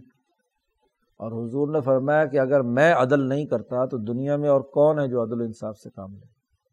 تو وہاں حضور نے زبیر سے کہا یعنی اس کے رد کرنے میں، کہ جب تک تیری زمین اچھی طرح سیراب نہ ہو جائے، منڈیر تک پانی نہ پہنچ جائے، اس وقت تک اس کو نہیں دینا پانی کیونکہ اصل بات تو کیا تھی؟ کیونکہ پانی نیچے جا کر تو واپس اوپر نہیں آ سکتا۔ تو اب اس روایت میں سیاق و سباق یہ بتلا رہا ہے کہ یہاں حضور نے یہ جو کہا کہ اتنا ضرور پانی بھر لینا اچھی طرح، یہ کسی یعنی جس نے اپنے اوپر تشدد کیا ہے، اس کا رد کرنے کے لیے یہ بات فرمائی ہے، ورنہ تو عدل و انصاف سے پانی لگایا جانا چاہیے۔ تو قزیہ بالعظیمتی و رخصتی یعنی پہلا فیصلہ آپ صلی اللہ علیہ وسلم نے کیا تھا رخصت کا۔ دوسرا فیصلہ آپ نے کیا تھا عظیمت کا۔ اور اگر وہ دونوں قولی حدیثیں جو ہیں، مخلصین لمبتلاً کوئی کسی چیز میں، مرض میں، کسی چیز میں مبتلا تھا، تو ان کے نجات حاصل کرنے کے لیے کیا ہے؟ حضور نے احکامات بیان کیے۔ مثلاً مستحضہ عورت جو ہے، جس کو ہر وقت خون آتا رہتا ہے، بیمار عورت جو ہے، تو وہ ہاں جی ہر وقت میں وضو کر کے اپنی نماز ادا کر سکتی ہے۔ تو گویا کہ ایک کے بارے میں ایک بات بیان فرمائی تھی، دوسرے کے لیے دوسری بات بیان فرمائی تھی۔ او عقوبت لی جان جیسے کیا ہے، جنایت کرنے والا ظالم جو ہے، کسی نے جرم کیا ہے تو اس کی سزا کے طور پر، دو سزائیں الگ الگ۔ یعنی ایک جگہ کے مشرقوں نے جب مقابلہ کیا تو زیادتی کی تھی تو وہاں ٹیکس جزیہ جو ہے وہ زیادہ بھاری لگایا گیا ان کی سرکشی کی وجہ سے۔ اور دوسری طرف والے اس طرح کے نہیں تھے تو ان کو کیا ہے؟ کم لگایا گیا۔ تو یہ حالات و واقعات سے کیا ہے؟ معاملہ بدل گیا۔ او کفارہ من سن یا کسی قسم کو توڑنے کے دو کفارے تھے۔ تو جاز الحمل والا صحت الوجہین، دونوں کے لیے کیا ہے؟ دونوں صورتوں میں اس کو معمول کیا جائے گا۔ ہاں جی وقت عمل نسخ اور اگر نسخ کا اہتمال ہے تو اس کے مطابق نسخ کر دیا جائے گا۔ ایک کو منسوخ کر دیں گے، دوسرے کو۔ ہاں جی اس کے اندر آخری بات، اگر تطبیق بھی نہیں ہو سکتی۔ وعلیٰ حاضل اصل اس اصول کی روشنی میں جو تطبیق کا ہے، تو مستحضہ عورت کے لیے فیصلہ کیا جائے گا کہ اگر وہ، جب حضور نے اسے فتویٰ دیا، ایک مرتبہ کہ ہر دو نمازوں کے لیے غسل کر لینا۔ اور کبھی حضور نے فیصلہ فرمایا کہ تارتن بتحیزی ایام عادتی ہا کہ اس مرض لاحق ہونے سے پہلے ایام ماہواری کے جتنے دن تھے، تو اس کے مطابق اتنے دنوں کے بعد غسل کر لیا کرو۔ کیونکہ اس کے لیے دو مسئلے ہیں۔ ایک تو یہ کہ مسلسل اس کو خون جاری ہے، اور دوسری طرف اسے حیض کا غسل بھی کرنا ہے۔ مستحضہ میں تو غسل کی ضرورت نہیں، وہاں تو وضو کرنا کافی ہے۔ تو پھر اس کے مطابق جو عادت کے ایام ہے اس کے مطابق وہ غسل کر لیا کرے ایک دفعہ۔ یا دوسری روایت میں فرمایا کہ ایام ظہور دمی اشدید اعلیٰ قولن، کہ جن دنوں میں بہت زیادہ خون آئے تو سمجھ لو کہ ساتھ حیض کا خون بھی ہے۔ اس لیے کیا ہے؟ وہ جب بند ہو تو پھر کیا ہے؟ غسل کر لیا کرو۔ اور وہ ان العادتا و لون دم قلعہ دونوں کے دونوں حیض کے گمان کو درست کر سکتے ہیں کہ یہ عادت سے بھی پتہ چل جاتا ہے کہ یہ حیض کے دن ہے یہ دوسرے دن نہیں ہے۔ اور ایسے ہی دوسرا اس سے پتہ چل جاتا ہے کہ جی ہاں جی زیادہ خون آیا ہے تو یہ بھی سمجھا جائے گا حیض کے دن ہے اسی اصول پر مثلاً روزہ اور اطعام ہم ماتا و علیہ صوبن ایک آدمی پر روزے فرض تھے۔ تو اب اس کی طرف سے روزے رکھے جائیں گے یا اس کے اوپر کیا ہے، کھانا ہوگا۔ تو یہ ایک اختلافی مسئلہ ہے۔ امام احمد کے نزدیک ہاں جی میت کی طرف سے روزہ رکھا جا سکتا ہے۔ باقی احناف وغیرہ، باقی ائمہ کے نزدیک میت کی طرف سے روزہ نہیں رکھا جائے گا، بلکہ اطعام اور فریہ دینا، دیا جائے گا۔ یا جیسے ایک آدمی جو ہے، اس کو نماز میں شک پیدا ہو گیا شاک کن فصلات تو اس کی دو ہی شکلیں ہیں۔ کہ اپنے شک کو ختم کر کے دو میں سے ایک کام کرے۔ یا تو سوچے، تحری جسے کہتے ہیں، تحری ثواب۔ تو جو تحری کر کے اس کو یقین ہو جائے کہ یہ اتنی ضرور ہوئی ہیں رکاتے تو وہاں سے آگے شروع کر لیں ایک شکل یہ اور دوسری شکل یہ ہے کہ تحری نہیں کر پا رہا، تو پھر جتنی رکاتیں یقینی ہیں اس کے دماغ میں تو ان یقینی کے اوپر کیا ہے؟ ایک قول کے مطابق اس پر عمل کیا جا سکتا ہے۔ کہ یقینی رکعت پر آگے عمل کیا جائے۔ جی۔ اسی طریقے سے فی اس بات نصبی بالقائف اول قرآ قول۔ نصب ثابت کرنا ہے۔ تو پتہ نہیں چل رہا کہ اس آدمی سے اس بچے کا نصب ہے یا نہیں ہے۔ تو اس کی دو شکلیں ہیں۔ ایک تو قائف ہے۔ وہ جو قیافہ لگانے والا ہے۔ جیسے ایک قائف آیا تھا حضور صلی اللہ علیہ وسلم کے زمانے میں، اور چارپائی پر حضرت زید رضی اللہ تعالیٰ عنہ اور اسامہ ابن زید دونوں لیٹے ہوئے تھے۔ چہرے دونوں کے ڈھکے ہوئے تھے، چادر اوپر پہنی ہوئی تھی۔ دونوں کے پاؤں ننگے تھے۔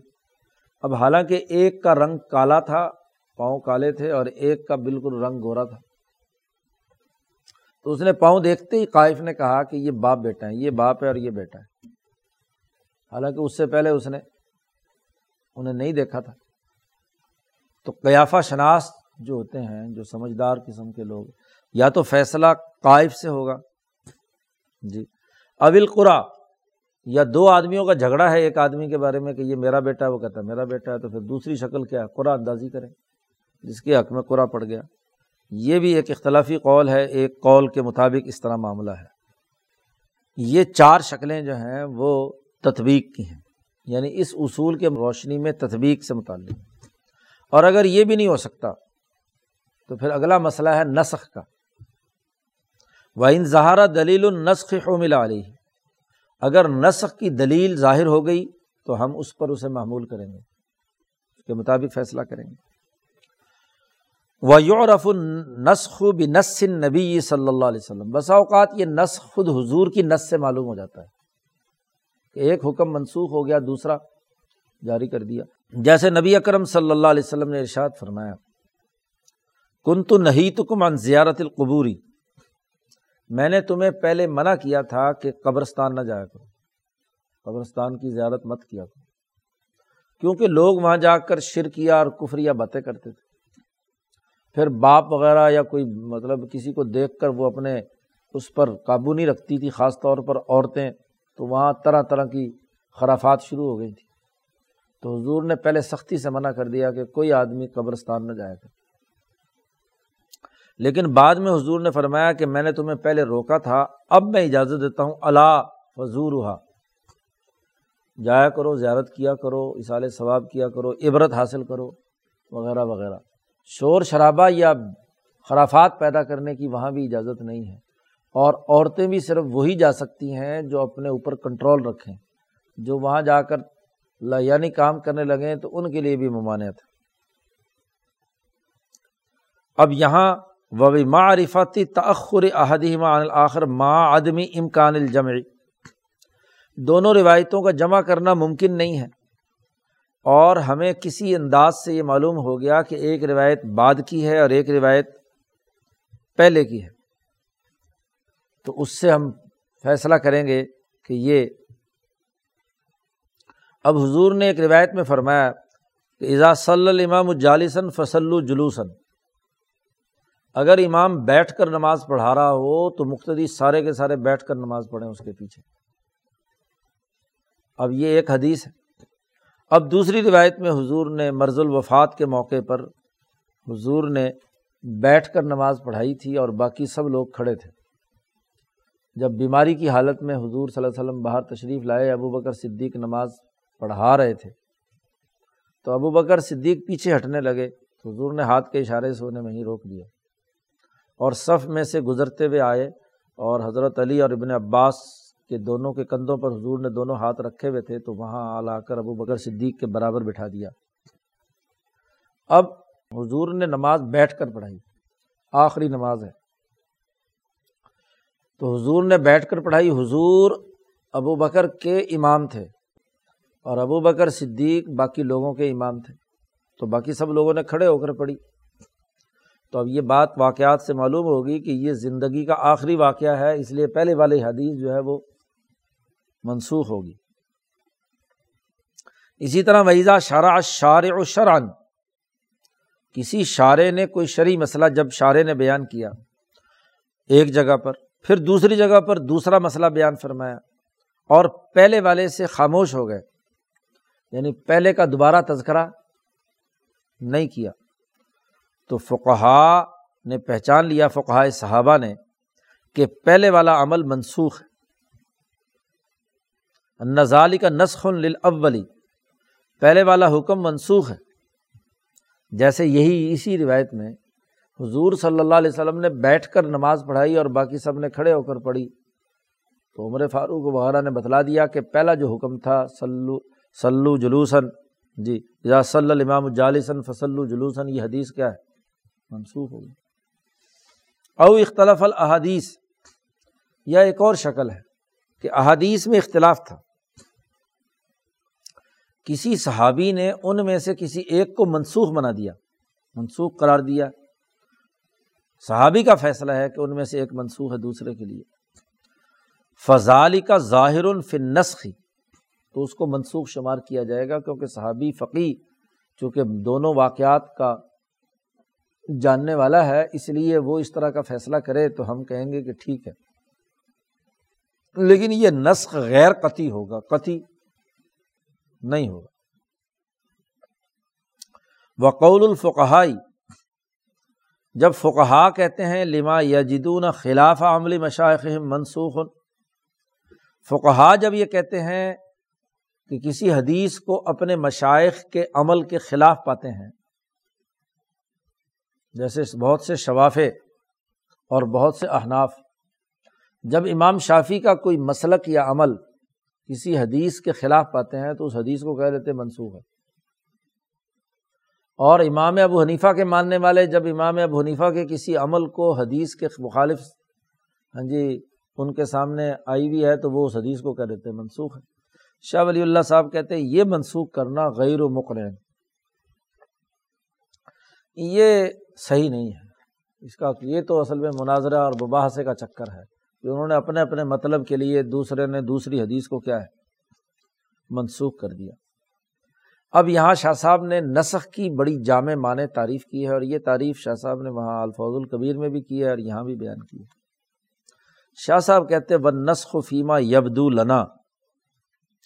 ہمیں جو نسخ کی حقیقت معلوم ہوئی ہے وہ یہ ہے کہ تغیر حکمن بغیر ہی کسی حکم میں تبدیلی پیدا کرنا کسی دوسرے حکم کے ذریعے سے۔ اصل میں یہ ایک بہت بڑا مسئلہ ہے۔ نسخ القرآن کا۔ وہاں الفوظ القبیر میں آپ کے سامنے گفتگو ہوئی تھی۔ جب الفوظ القبیر ہم نے پڑھی تھی۔ کہ نسخ کسے کہتے ہیں؟ قدیم جتنے بھی فقہا متقدمین ہیں، ان کے نزدیک تو پانچ سو کے قریب آیات منسوخ ہیں۔ اور علامہ سیوتی نے بیس آیات اور شاہ ولی اللہ صاحب نے صرف پانچ آیات اور حضرت شیخ الہند، مولانا سندھی اور علامہ انور شاہ کشمیری نے کہا کہ قرآن میں کوئی آیت منسوخ نہیں ہے۔ تو اصل میں ہر ایک کی اپنی اپنی تعریف ہے۔ عام جو متقدمین ہے وہ تو یہ کہتے ہیں کہ تغیر و حکمن بغیر ہی، ذرا سا تغیر و تبدل بھی آ جائے۔ خواب و تعویل ہو یا تخصیص ہو یا تعویل ہو یا نسخ ہو، اس تمام کو وہ کہتے ہیں نسخ ہے۔ لیکن حقیقت میں شاہ صاحب کہتے ہیں، نسخ اسے کہتے ہیں کہ انتہا الحکمی انتہائی علت ہی علت ختم ہو گئی تو حکم بھی ختم ہو گیا، یہ اصل میں نسخ ہے۔ یعنی وہ کام جس علت کی وجہ سے کرنے کا حکم دیا گیا تھا، وہ علت ہی نہیں رہی، تو حکم بھی نہیں ہوگا۔ جیسے مثلاً حضور نے فرمایا، لا ہجرت بعد الفتح۔ فتح مکہ کے بعد اب ہجرت نہیں۔ تو جب یہ بات واضح کر دی حضور نے، تو مکہ سے ہجرت روک دی۔ اس لیے کہ مکہ خود دارالاسلام بن گیا تو اب وہاں سے ہجرت کا کیا مطلب ہے؟ علت ہی ختم ہو گئی۔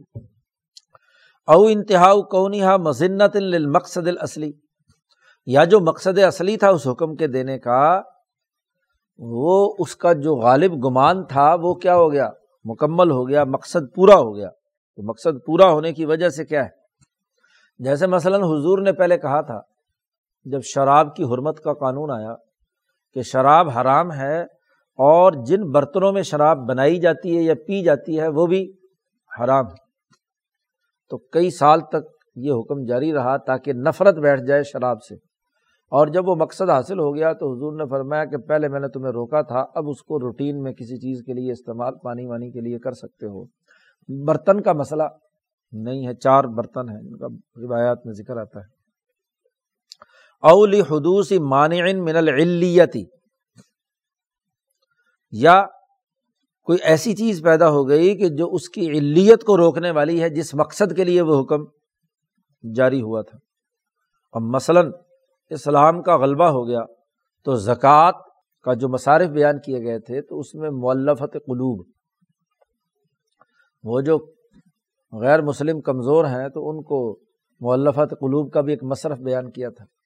اب ابو بکر صدیق کے زمانے میں ایسے مولفت قلوب کو یعنی جو غیر مسلم تھے اور ان کی تعلیف قلب کے لیے ان کے حضور زکوٰۃ دے رہے تھے سیاسی طور پر، تو ابو بکر صدیق نے بھی ان کو پروانہ لکھ کر دے دیا بیت المال سے کہ جاؤ، لے لو۔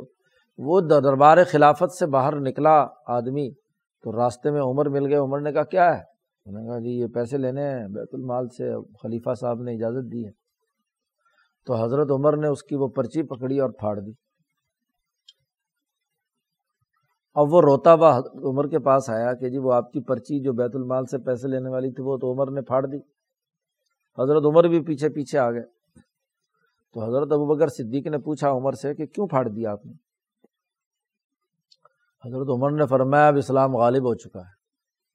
ان کی مرضی ہے یا مسلمان بنے یا کافر رہیں۔ اور اگر کافر ہیں تو ان کو ہم زکوٰۃ میں سے نہیں دیں گے۔ تو مولفت قلوب کی زکوٰۃ حضرت عمر نے یہ بات کہی اور ابو بکر صدیق نے تسلیم کر لی، قانون بن گیا کہ ان کو زکوٰۃ، غلبہ اسلام کی جو علت تھی وہ پوری ہو گئی اور اب ان کو زکوٰۃ نہیں دی جائے گی۔ اب یہ تو اس زمانے میں جب تک خلافت قائم رہی، مولانا سندھی کہتے ہیں کہ آج دوبارہ وہی حالت آ گئی کہ ہماری خلافت ختم ہو گئی۔ اب اگر زکوٰۃ، اب تک علماء وہی کہتے ہیں کہ جی چونکہ عمر نے فیصلہ کر دیا، اب مولفت قلوب کو زکوٰۃ نہیں دی جا سکتی۔ تو مولانا سندھی کہتے ہیں کہ اب وہ زمانہ نہیں رہا کیونکہ حکم قرآن کا نس ہے۔ تو وہ علیت اس کی ختم ہو گئی تھی، تو اس لیے اب علیت، مغلوبیت پھر زمانہ آ گیا۔ تو یہاں بھی تعلیف قلب کے لیے زکوٰۃ دی جا سکتی ہے۔ یا کوئی دوسرا حکم، اس کی ترجیح ظاہر ہو گئی حضور صلی اللہ علیہ وسلم پر ایک وہی جلی کے ذریعے سے، قطعی وہی کے ذریعے سے۔ مثلاً حضور صلی اللہ علیہ وسلم مدینہ منورہ میں سترہ مہینے بیت المقدس کی طرف رخ کر کے نماز پڑھتے رہے، وہ آپ کا اشتہاد تھا۔ جی وہ اسی طرح جاری رہا، لیکن جائے ہی قرآن میں حکم آیا فبلی وجہ کا شطر المسجد الحرام۔ تو وہی جلی کے ذریعے سے حضور کا پہلا حکم کیا ہے؟ منسوخ ہو گیا۔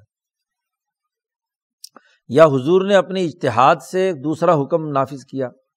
اور وہ حاضہ اداکان اول و اس کے لیے یہ بھی ضروری ہے کہ پہلا حکم بھی حضور کا اجتہادی ہو تو اشتہاد بدل سکتا ہے۔ اگر پہلا حکم قرآن کا ہے، نس کا ہے، تو حضور کا اشتہاد اس کو منسوخ نہیں کر سکتا۔ جیسے اللہ تعالیٰ نے معراج کی حدیث میں کہا، ما یبدل القول لدیا کہ یہ ہاں جی یہ جو پانچ نمازیں ہیں، ان میں کوئی تغیر و تبدل نہیں ہوگا۔ اب چاہے تم چکر بھی لگاؤ تو یہ نمازیں معاف نہیں ہوں گی۔ ما القول لدیا تین پہلو ہو گئے نسخ تک۔ چوتھا پہلو ترجیح۔ اگر دونوں روایتوں میں جمع اور تعویل کی گنجائش نہیں ہے اور نسخ کا بھی نہیں پتہ چل رہا اور تعارض موجود ہے، تو پھر فن زہرا ترجیح احدیمہ اگر ان میں سے ایک کی ترجیح ظاہر ہو رہی ہے تو اس کو ترجیح دے دیں گے۔ مثلاً اما بیمان سند ترجیح ظاہر ہو گئی ہے سند کی وجہ سے۔ مثلاً کثرت روات ایک طرف ایک روایت میں زیادہ راوی ہیں۔ جیسے مثلاً یہی حدیث، لا تجارت والی یہ روایت آٹھ صحابہ سے مروی ہے۔ جابر ابن عبداللہ سے ہے، انس ابن مالک سے ہے، عائشہ صدیقہ سے ہے، عبداللہ ابن مسعود سے ہے، عبداللہ ابن عمر سے ہے، ابو حریرا سے ہے جی ابن عباس سے ہے۔ سات آٹھ صحابہ ہیں جن سے یہ روایت مروی ہے۔ اور یہ جو فرہ من المجزومی فرارہ کا من الاسد، یہ صرف اور صرف ابو حریرا سے ہے، وہ بھی بخاری میں۔ اور ایک روایت حافظ بن حجر نے کہا ہے کہ حضرت عائشہ سے بھی ہے، وہ ابو داود میں ہے۔ جی تو دو صحابی ایک طرف ہیں اور سات صحابہ ایک طرف ہیں۔ تو ترجیح ایک کو دی جائے گی، اس لیے حافظ ابن حجر نے ترجیح دی ہے۔ کہ لا ادوا والی حدیث جو ہے یہ راجے ہے اور یہ جو فرہ مر المجزوم والی حدیث مرجو ہے، اس پر عمل نہیں کیا جائے گا حضرت عمر فاروق نے بھی یہی فیصلہ فرمایا۔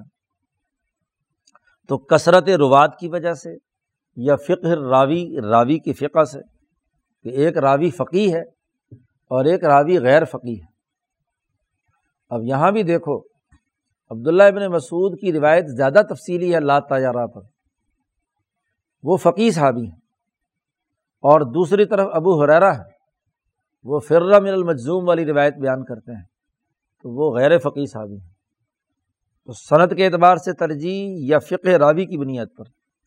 وقوت الاتصالی تیسری شکل یہ ہے کہ وہ روایت حضور تک متصل ہے پوری طاقت اور قوت سے۔ چوتھی شکل یہ ہے کہ اس سند میں جو حضور تک حدیث لے کر گئے ہیں، رفع، اس کے جملے بالکل واضح اور سری ہیں۔ یا ایک اور وجہ بھی ترجیح کی ہو سکتی ہے کہ ایک روایت کا راوی صاحب معاملہ ہے، اس کو مسئلہ درپیش ہوا۔ اس میں حضور نے بات فرمائی ہے۔ بے یقون حول مستفتی یا تو وہ استفتا کرنے والا تھا، سوال کرنے والا تھا، یا وہ مخاطب تھا جس کو حضور نے سامنے رکھا۔ اول مباشر یا وہ مباشر تھا یعنی خود کام کرنے والا تھا، اس وقت حضور نے اسے کوئی تنبی کی، جائز نہ جائز کی۔ اس کی بنیاد پر ترجیح ہوگی۔ یہ تو تھا صنعت کے اعتبار سے ترجیح۔ دوسری شکل یہ کہ بیمان فل متن متن کے اعتبار سے، متن کی معنویت کے اعتبار سے ترجیح۔ مثلاً ایک روایت میں تاکید ہے۔ اور ایک روایت میں تصریح ہے اور دوسرے میں اتنی تاکید اور اتنی سراہت نہیں ہے بلکہ اس میں کنایا بھی ہو سکتا ہے۔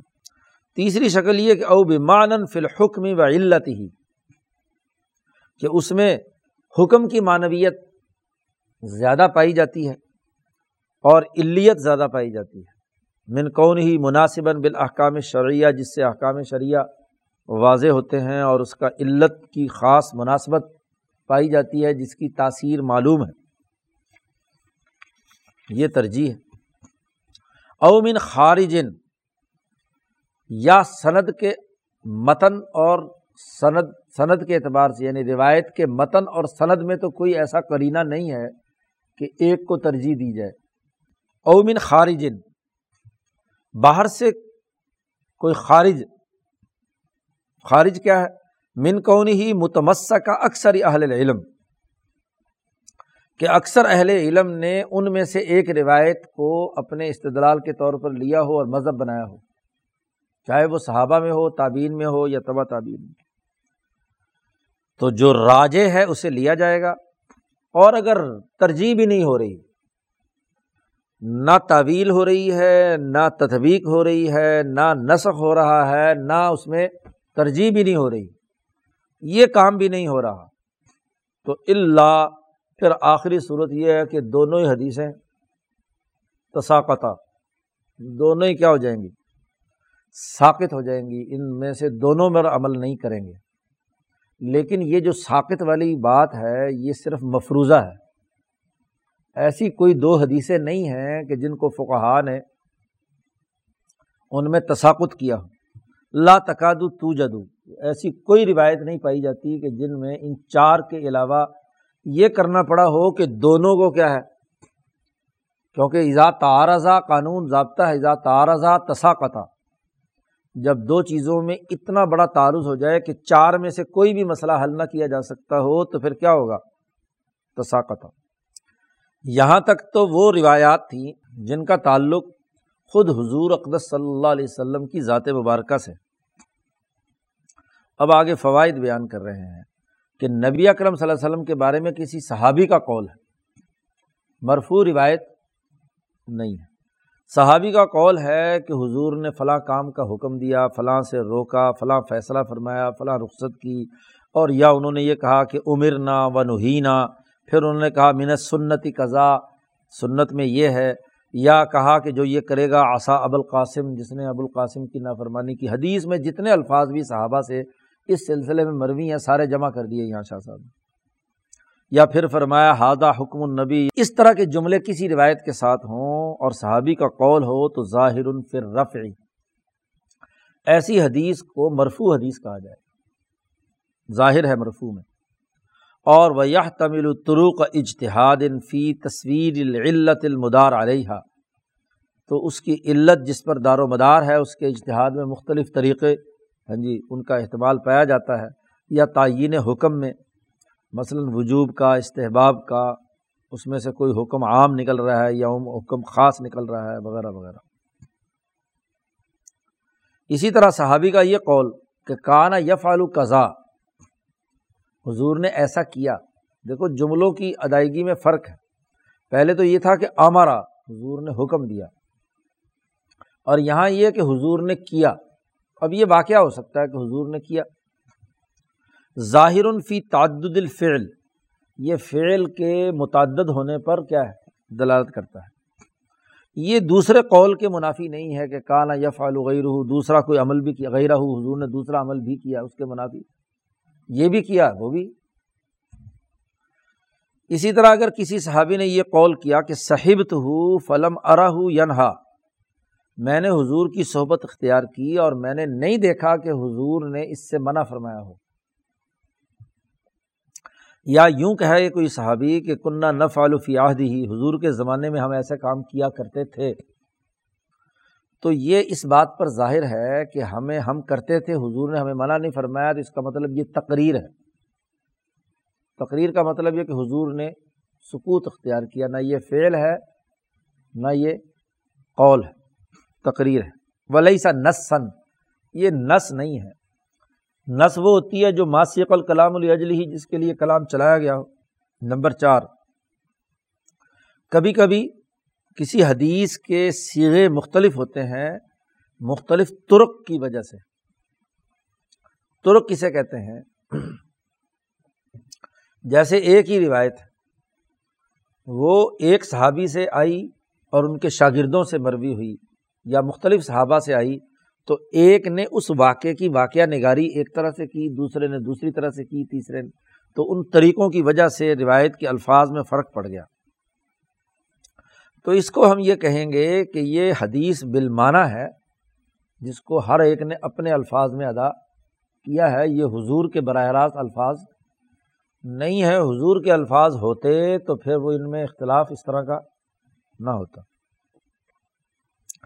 اسی طریقے سے اس کی کئی شکلیں ہیں۔ اگر حدیث آئی اور سکا لوگوں نے اس کے لفظ میں اختلاف نہیں کیا تو ہم یہ کہیں گے کہ یہ واقعتاً حضوری کے الفاظ ہیں۔ اور استدلال اس کی تقدیم و تاخیر سے کیا جا سکتا ہے یعنی اس جملے کی ترتیب میں کسی کو پہلے لائے، کسی کو بعد میں لائے تو تقدیم و تاخیر سے استدلال کرنا ممکن ہے، کیونکہ وہ حدیث اب کیا ہو گئی؟ گویا کہ مرفو کے حکم میں ہو گئی۔ اسی طرح اگر ایسی روایت ہے تو اس میں کہیں واؤ کا استعمال ہوا ہے یا فا کا استعمال ہوا ہے؟ کیونکہ فا حروف میں سے اور معنی کے لیے آتی ہے اور واؤ اطف کے لیے آتی ہے تو اس سے معنی میں فرق پڑ جاتا ہے۔ تو اگر حضور کی براہ راست حدیث ہے اور اس میں واؤ اور فا کا استعمال ہوا ہے تو اس سے بھی استدلال کیا جا سکتا ہے۔ وہ نحوی ظالی کا من المعانی زائدہ اعلیٰ اصل المراد۔ اصل مراد سے جو معنی زائد ہیں اس کا مطلب لیا جا سکتا ہے۔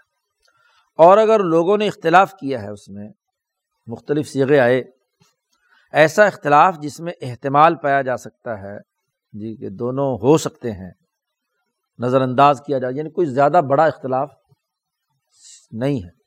وہ فقہ کے اعتبار سے ایک دوسرے کے قریب قریب ہیں، حفظ کے اعتبار سے بھی راوی جو ہیں دونوں قریب قریب ہیں، کثرت کے اعتبار سے بھی قریب قریب ہیں۔ تو سقط ظہور اب چونکہ اختلاف کا احتمال ہے، اس لیے اب یہ حضور کی ظاہر حدیث شمار نہیں ہوگی، صحابی کی بات ہوگی۔ وہاں اس طرح کا استدلال جائز نہیں ہے کہ واؤ سے یہ مطلب نکل آیا اور فا سے، کیونکہ وہاں صحابی نے اپنی طرف سے چیزیں بیان کی ہیں۔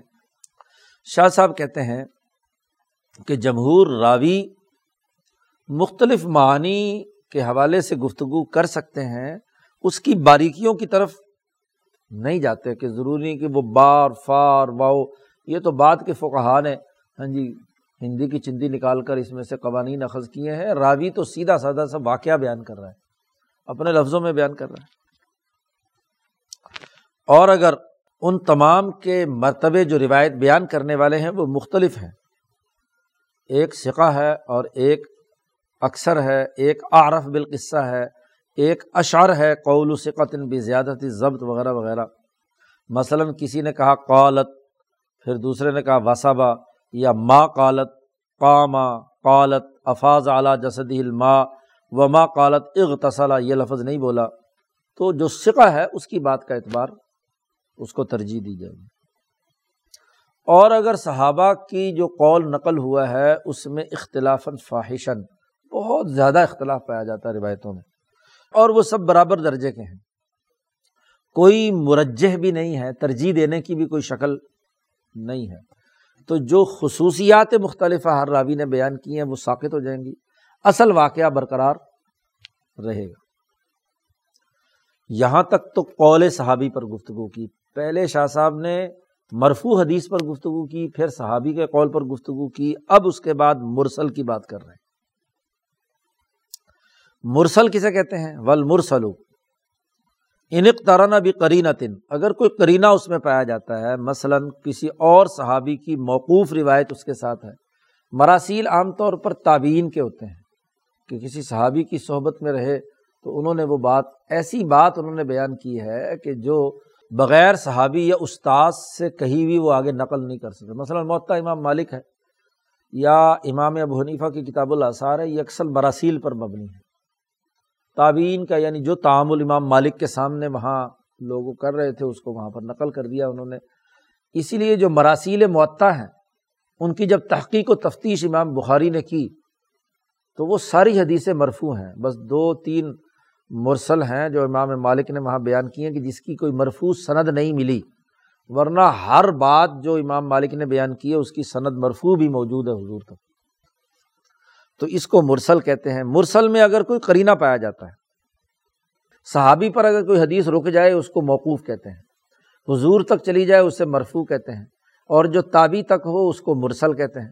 تو اگر کسی مرسل کی تائید میں موقوف صحابی ہو، یا مسند حدیث تو ہو مرفوع لیکن ہے کمزور، یا کسی دوسرے صحابی کا مرسل ہے اور ان کے مشائق مختلف ہیں ایک ایک کوفہ سے مثلاً لا رہا ہے، ایک مکہ سے لا رہا ہے مثلاً۔ یا اکثر اہل علم کا وہ قول ہو، یا قیاس صحیح ہو، یا کسی نس سے، اشارت النس کے ذریعے سے وہ معلوم کی گئی ہو۔ یا یہ بات معلوم ہو کہ یہ انہ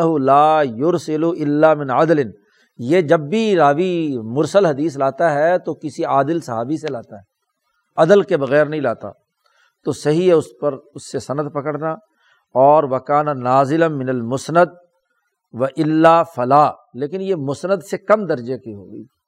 یہ نہیں کہ اس سے آگے اس کی ترجیح ہوگی۔ اس پر مزید کچھ فوائد لاتے ہیں۔ شاہ صاحب کہتے ہیں، ایسے ہی وہ حدیث جس کو روایت کیا ہے قاصر الضبط نے۔ حدیثوں کو جمع کرنے والے لوگوں نے اسباء الرجال پر جو کتابیں لکھی ہیں، تو ان میں ہر ہر فرد کا پورا بایو ڈیٹا جمع کیا ہے۔ کہ کیا یہ الفاظ کو منظمت رکھنے کی صلاحیت رکھتا ہے یا نہیں؟ تو قاصر الضبط ہے یا کامل الضبط ہے؟ من و ان لفظ جو ہے نا آگے بیان کرتا ہے یا اس میں کوئی راوی؟ ایسے وہ حدیث جس کو روایت کیا قاصر الضبط نے، لیکن غیر متہم اس پر جھوٹ گھڑنے کا الزام نہیں ہے، لیکن ہے قاصر الضبط، یا مجہول الحال ہے المختار انہ یقبل۔ ہاں جی یہ اس سے کچھ روایت قبول کی جا سکتی ہے۔ پسندیدہ بات تو یہ ہے کہ ان دونوں کی روایت قبول کی جا سکتی ہے۔ اگر کوئی کرینہ پایا جاتا ہو، مثلاً وہ قیاس کے مطابق ہو، عقل بھی کہتی ہو کہ ہاں ایسا فیصلہ ہو سکتا ہے، یا اکثر اہل علم کا عمل ہو، اور اگر دو باتیں نہیں ہیں، عقل میں وہ بات نہیں آ رہی، اور نہ اکثر اہل علم نے اس کو پیش نظر رکھا ہے، تو اللہ فلاں ورنہ تو نہیں۔ نمبر دو، اگر سکا آدمی کسی حدیث میں کسی زیادتی کو بیان کرنے میں اکیلا ہے، ایک روایت ہے، ایک نے ایک جگہ پر ختم کر دی اور دوسرے نے اس میں مزید کچھ الفاظ بیان کیے ہیں، تو اگر دوسرا بیان کر رہا ہے، وہ زیادتی بیان کر رہا ہے، وہ سکا ہے، مضبوط آدمی ہے۔ تو لا یم تنع سکوت الباقی رانحا فہیا مقبول اور باقیوں نے اس پر کوئی اعتراض نہیں کیا، انہوں نے خاموشی اختیار کی ہے، تو ایسی روایت بھی مقبول ہوگی۔ جیسے مرسل کو مسند بیان کر دیا۔ یا زیادتی رجولن فل اسنادی یا اسند میں کوئی ایک اور آدمی اضافہ کر دیا۔ یا ذکری مورد الحدیثی و سبب روایتی یا یہ حدیث حضور نے کیوں فرمائی، کیوں وارد ہوئی اس کا تذکرہ؟ اور اس روایت کا سبب بیان کر دیا۔ یا کسی نے روایت میں حضور کا کلام زیادہ تفصیل کے ساتھ بیان کیا؟ او ایرادی جملتن مستقلتن یقین کی کوئی مستقل جملہ ایسا لایا کہ اس سے مطلب میں کوئی خاص تبدیلی نہیں ہو رہی۔ یہ تمام شکلیں ہیں، تو ایسی پر تو لا یم تن وینم تنا مثلاً زیادت مغیرہ ایسی زیادت ہے جو معنی کو بدل رہی ہے، یا ایسی نادر بات ہے کہ اس کا چھوٹنا ممکن نہیں تھا، عادتاً، وہ ضرور باقی لوگ بھی بیان کرتے، اور چونکہ نقل کرنے والا قاصر الضبط ہے، اس لیے اس کی بات کا اعتبار نہیں ہوگا۔ لم یقبل۔ نمبر تین۔ اگر کسی صحابی نے کوئی حدیث بیان کی اعلیٰ محمل ایک مطلب بیان کیا اس کا۔ فنکان اجتہاد فی مساغن اگر مسئلہ ایسا ہے جس میں اشتہاد کیا جا سکتا ہے اشتہاد کی گنجائش ہے، تو ہم کہیں گے کہ ٹھیک ہے، اس صحابی نے جو مطلب بیان کیا پھر جملہ ظاہر ہے۔ یہاں تک کہ کوئی اور دلیل نہ قائم ہو جائے اس کے مخالفت میں۔ و اللہ کانا قوی ورنہ تو وہ حدیث یا وہ تفصیل جو بیان کی ہے وہ قوی ہوگی، مضبوط ہوگی، اگر مجا، اس میں اجتہاد کی گنجائش نہیں ہے۔ کما ازا کانہ فیمہ یارف العقل العارف باللغت من القرائن الحالیہ بالمقالیہ جیسا کہ کوئی عاقل اور اہل زبان میں سے کوئی آدمی روایت کے حالی یا بقالی قرائن کو دیکھ کر اس کا مطلب بیان کرتا ہے۔ تو کسی صحابی نے اگر اس کا مطلب بیان کیا ہے تو ہم اشتہاد کی گنجائش ہے تو اسے قبول کر لیں گے۔ چوتھا ایک اور فائدہ بیان کیا ہے۔ شاہ صاحب کہتے ہیں، باقی رہا صحابہ اور تعبین کے آثار میں اختلاف۔ تو فعن تیسر الجم و بینہا بباز الوجوہ المذکورہ سابقاً فضالی کا یعنی تین دائرے جو ہے وہ تو بیان کر دیے، مرفوع روایت، موقوف روایت اور مرسل روایت۔ اب شاہ صاحب کہتے ہیں اس کے بعد چوتھا درجہ زیادہ سے زیادہ کیا ہو سکتا ہے کہ صحابہ اور تعبین کے آثار میں اختلاف پیدا ہو گیا۔ تو اگر بعض وجوہ سے ان میں جمع اور تطبیق بیان کرنا جیسا کہ ہم نے ابھی پیچھے بیان کیا ہے ان تینوں روایات میں، اگر ایسا کرنا ممکن ہو تو فضا کا ورنہ تو مسئلہ دو قول پر ہوگا یا دو اقوال، کئی اقوال پر ہوگا۔ ہم کہیں گے کہ صحابی ایک کا یہ قول ہے، دوسرے کا تابی کا یہ قول ہے۔ تو فیون ضر سبب دیکھا جائے گا کہ کون زیادہ درست ہے۔ تو جس کے نزدیک جو زیادہ درست ہوتا ہے، اس کو وہ اپنا لیتا ہے۔ اب یہاں تک تو یہ باب ختم ہو گیا۔ اس میں تو صرف دو سطریں بیان کی ہیں۔ لیکن صحابہ اور تعبین کے آثار میں اختلاف کیوں پیدا ہوتا ہے؟ شاہ صاحب کہتے ہیں کہ یہ ایک علم مقنون ہے، چھپا ہوا علم ہے۔ اور وبن العلم المقنونی۔ ایک علم مقنون میں سے یہ بات ہے، معرفت مآخذی مذاہب صحابہ صحابہ کے مذاہب کے ماخذ کی معرفت حاصل کرنا یہ علم مقنون ہے، چھپا ہوا علم ہے۔ اور اگر تم اس چھپے ہوئے علم کو حاصل کرنا چاہتے ہو تو شاہ صاحب کہتے ہیں فج تہد تنل منہ حزن تو جد و جہد کرو۔ ہاں جی محنت کرو۔ جتنی محنت کرو گے، اتنا گڑ ملے گا۔ تو تمہیں اس کا ایک حصہ مل جائے گا۔ یہ جو علم مقنون ہے کہ صحابہ میں اختلاف کیوں ہوا، پھر تعبین میں اختلاف کیوں ہوا، فروعات میں، پھر آئمہ اربا میں کیوں اختلاف ہوا، یہ علم مقنون ہے۔ اور یہ علم مقنون شاہ صاحب نے کہا، ویسے تو میری کتاب القسم الاول یہاں مکمل ہو گئی ہے۔ اس علم مقنون کے لیے شاہ صاحب نے اگلا تتمہ لکھا ہے۔ جی کہ جس کا جی چاہے یہاں تک بس کر جائے تو کافی ہے۔ اور جس کا جی چاہے اس علم مقنون کو حاصل کرنے کو تو وہ اگلا تتمہ پڑھ لے۔ وہ اگر پڑھ لے گا تو اسے پتہ چل جائے گا، چار سو سالہ جو اول دور کی تاریخ ہے، اس کو شاہ صاحب نے یہاں اس تتمے میں بیان کیا ہے۔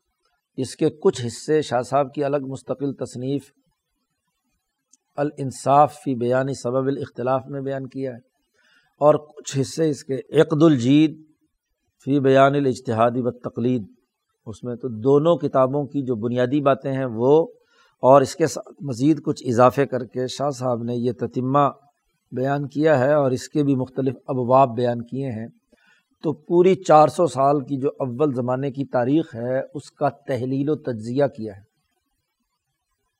اب چونکہ یہ تحلیل و تجزیہ سمجھنے کے لیے تاریخ کا علم، خاص طور پر تاریخ الفق الاسلامی کا علم حاصل کیے بغیر یہ سمجھ میں نہیں آتا۔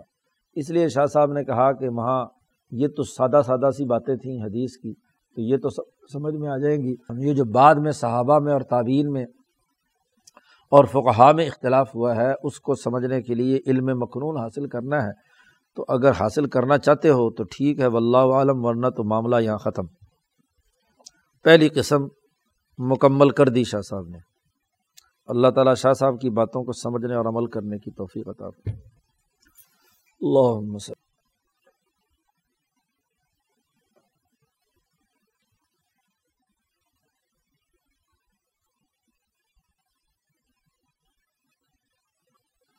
اجمعین۔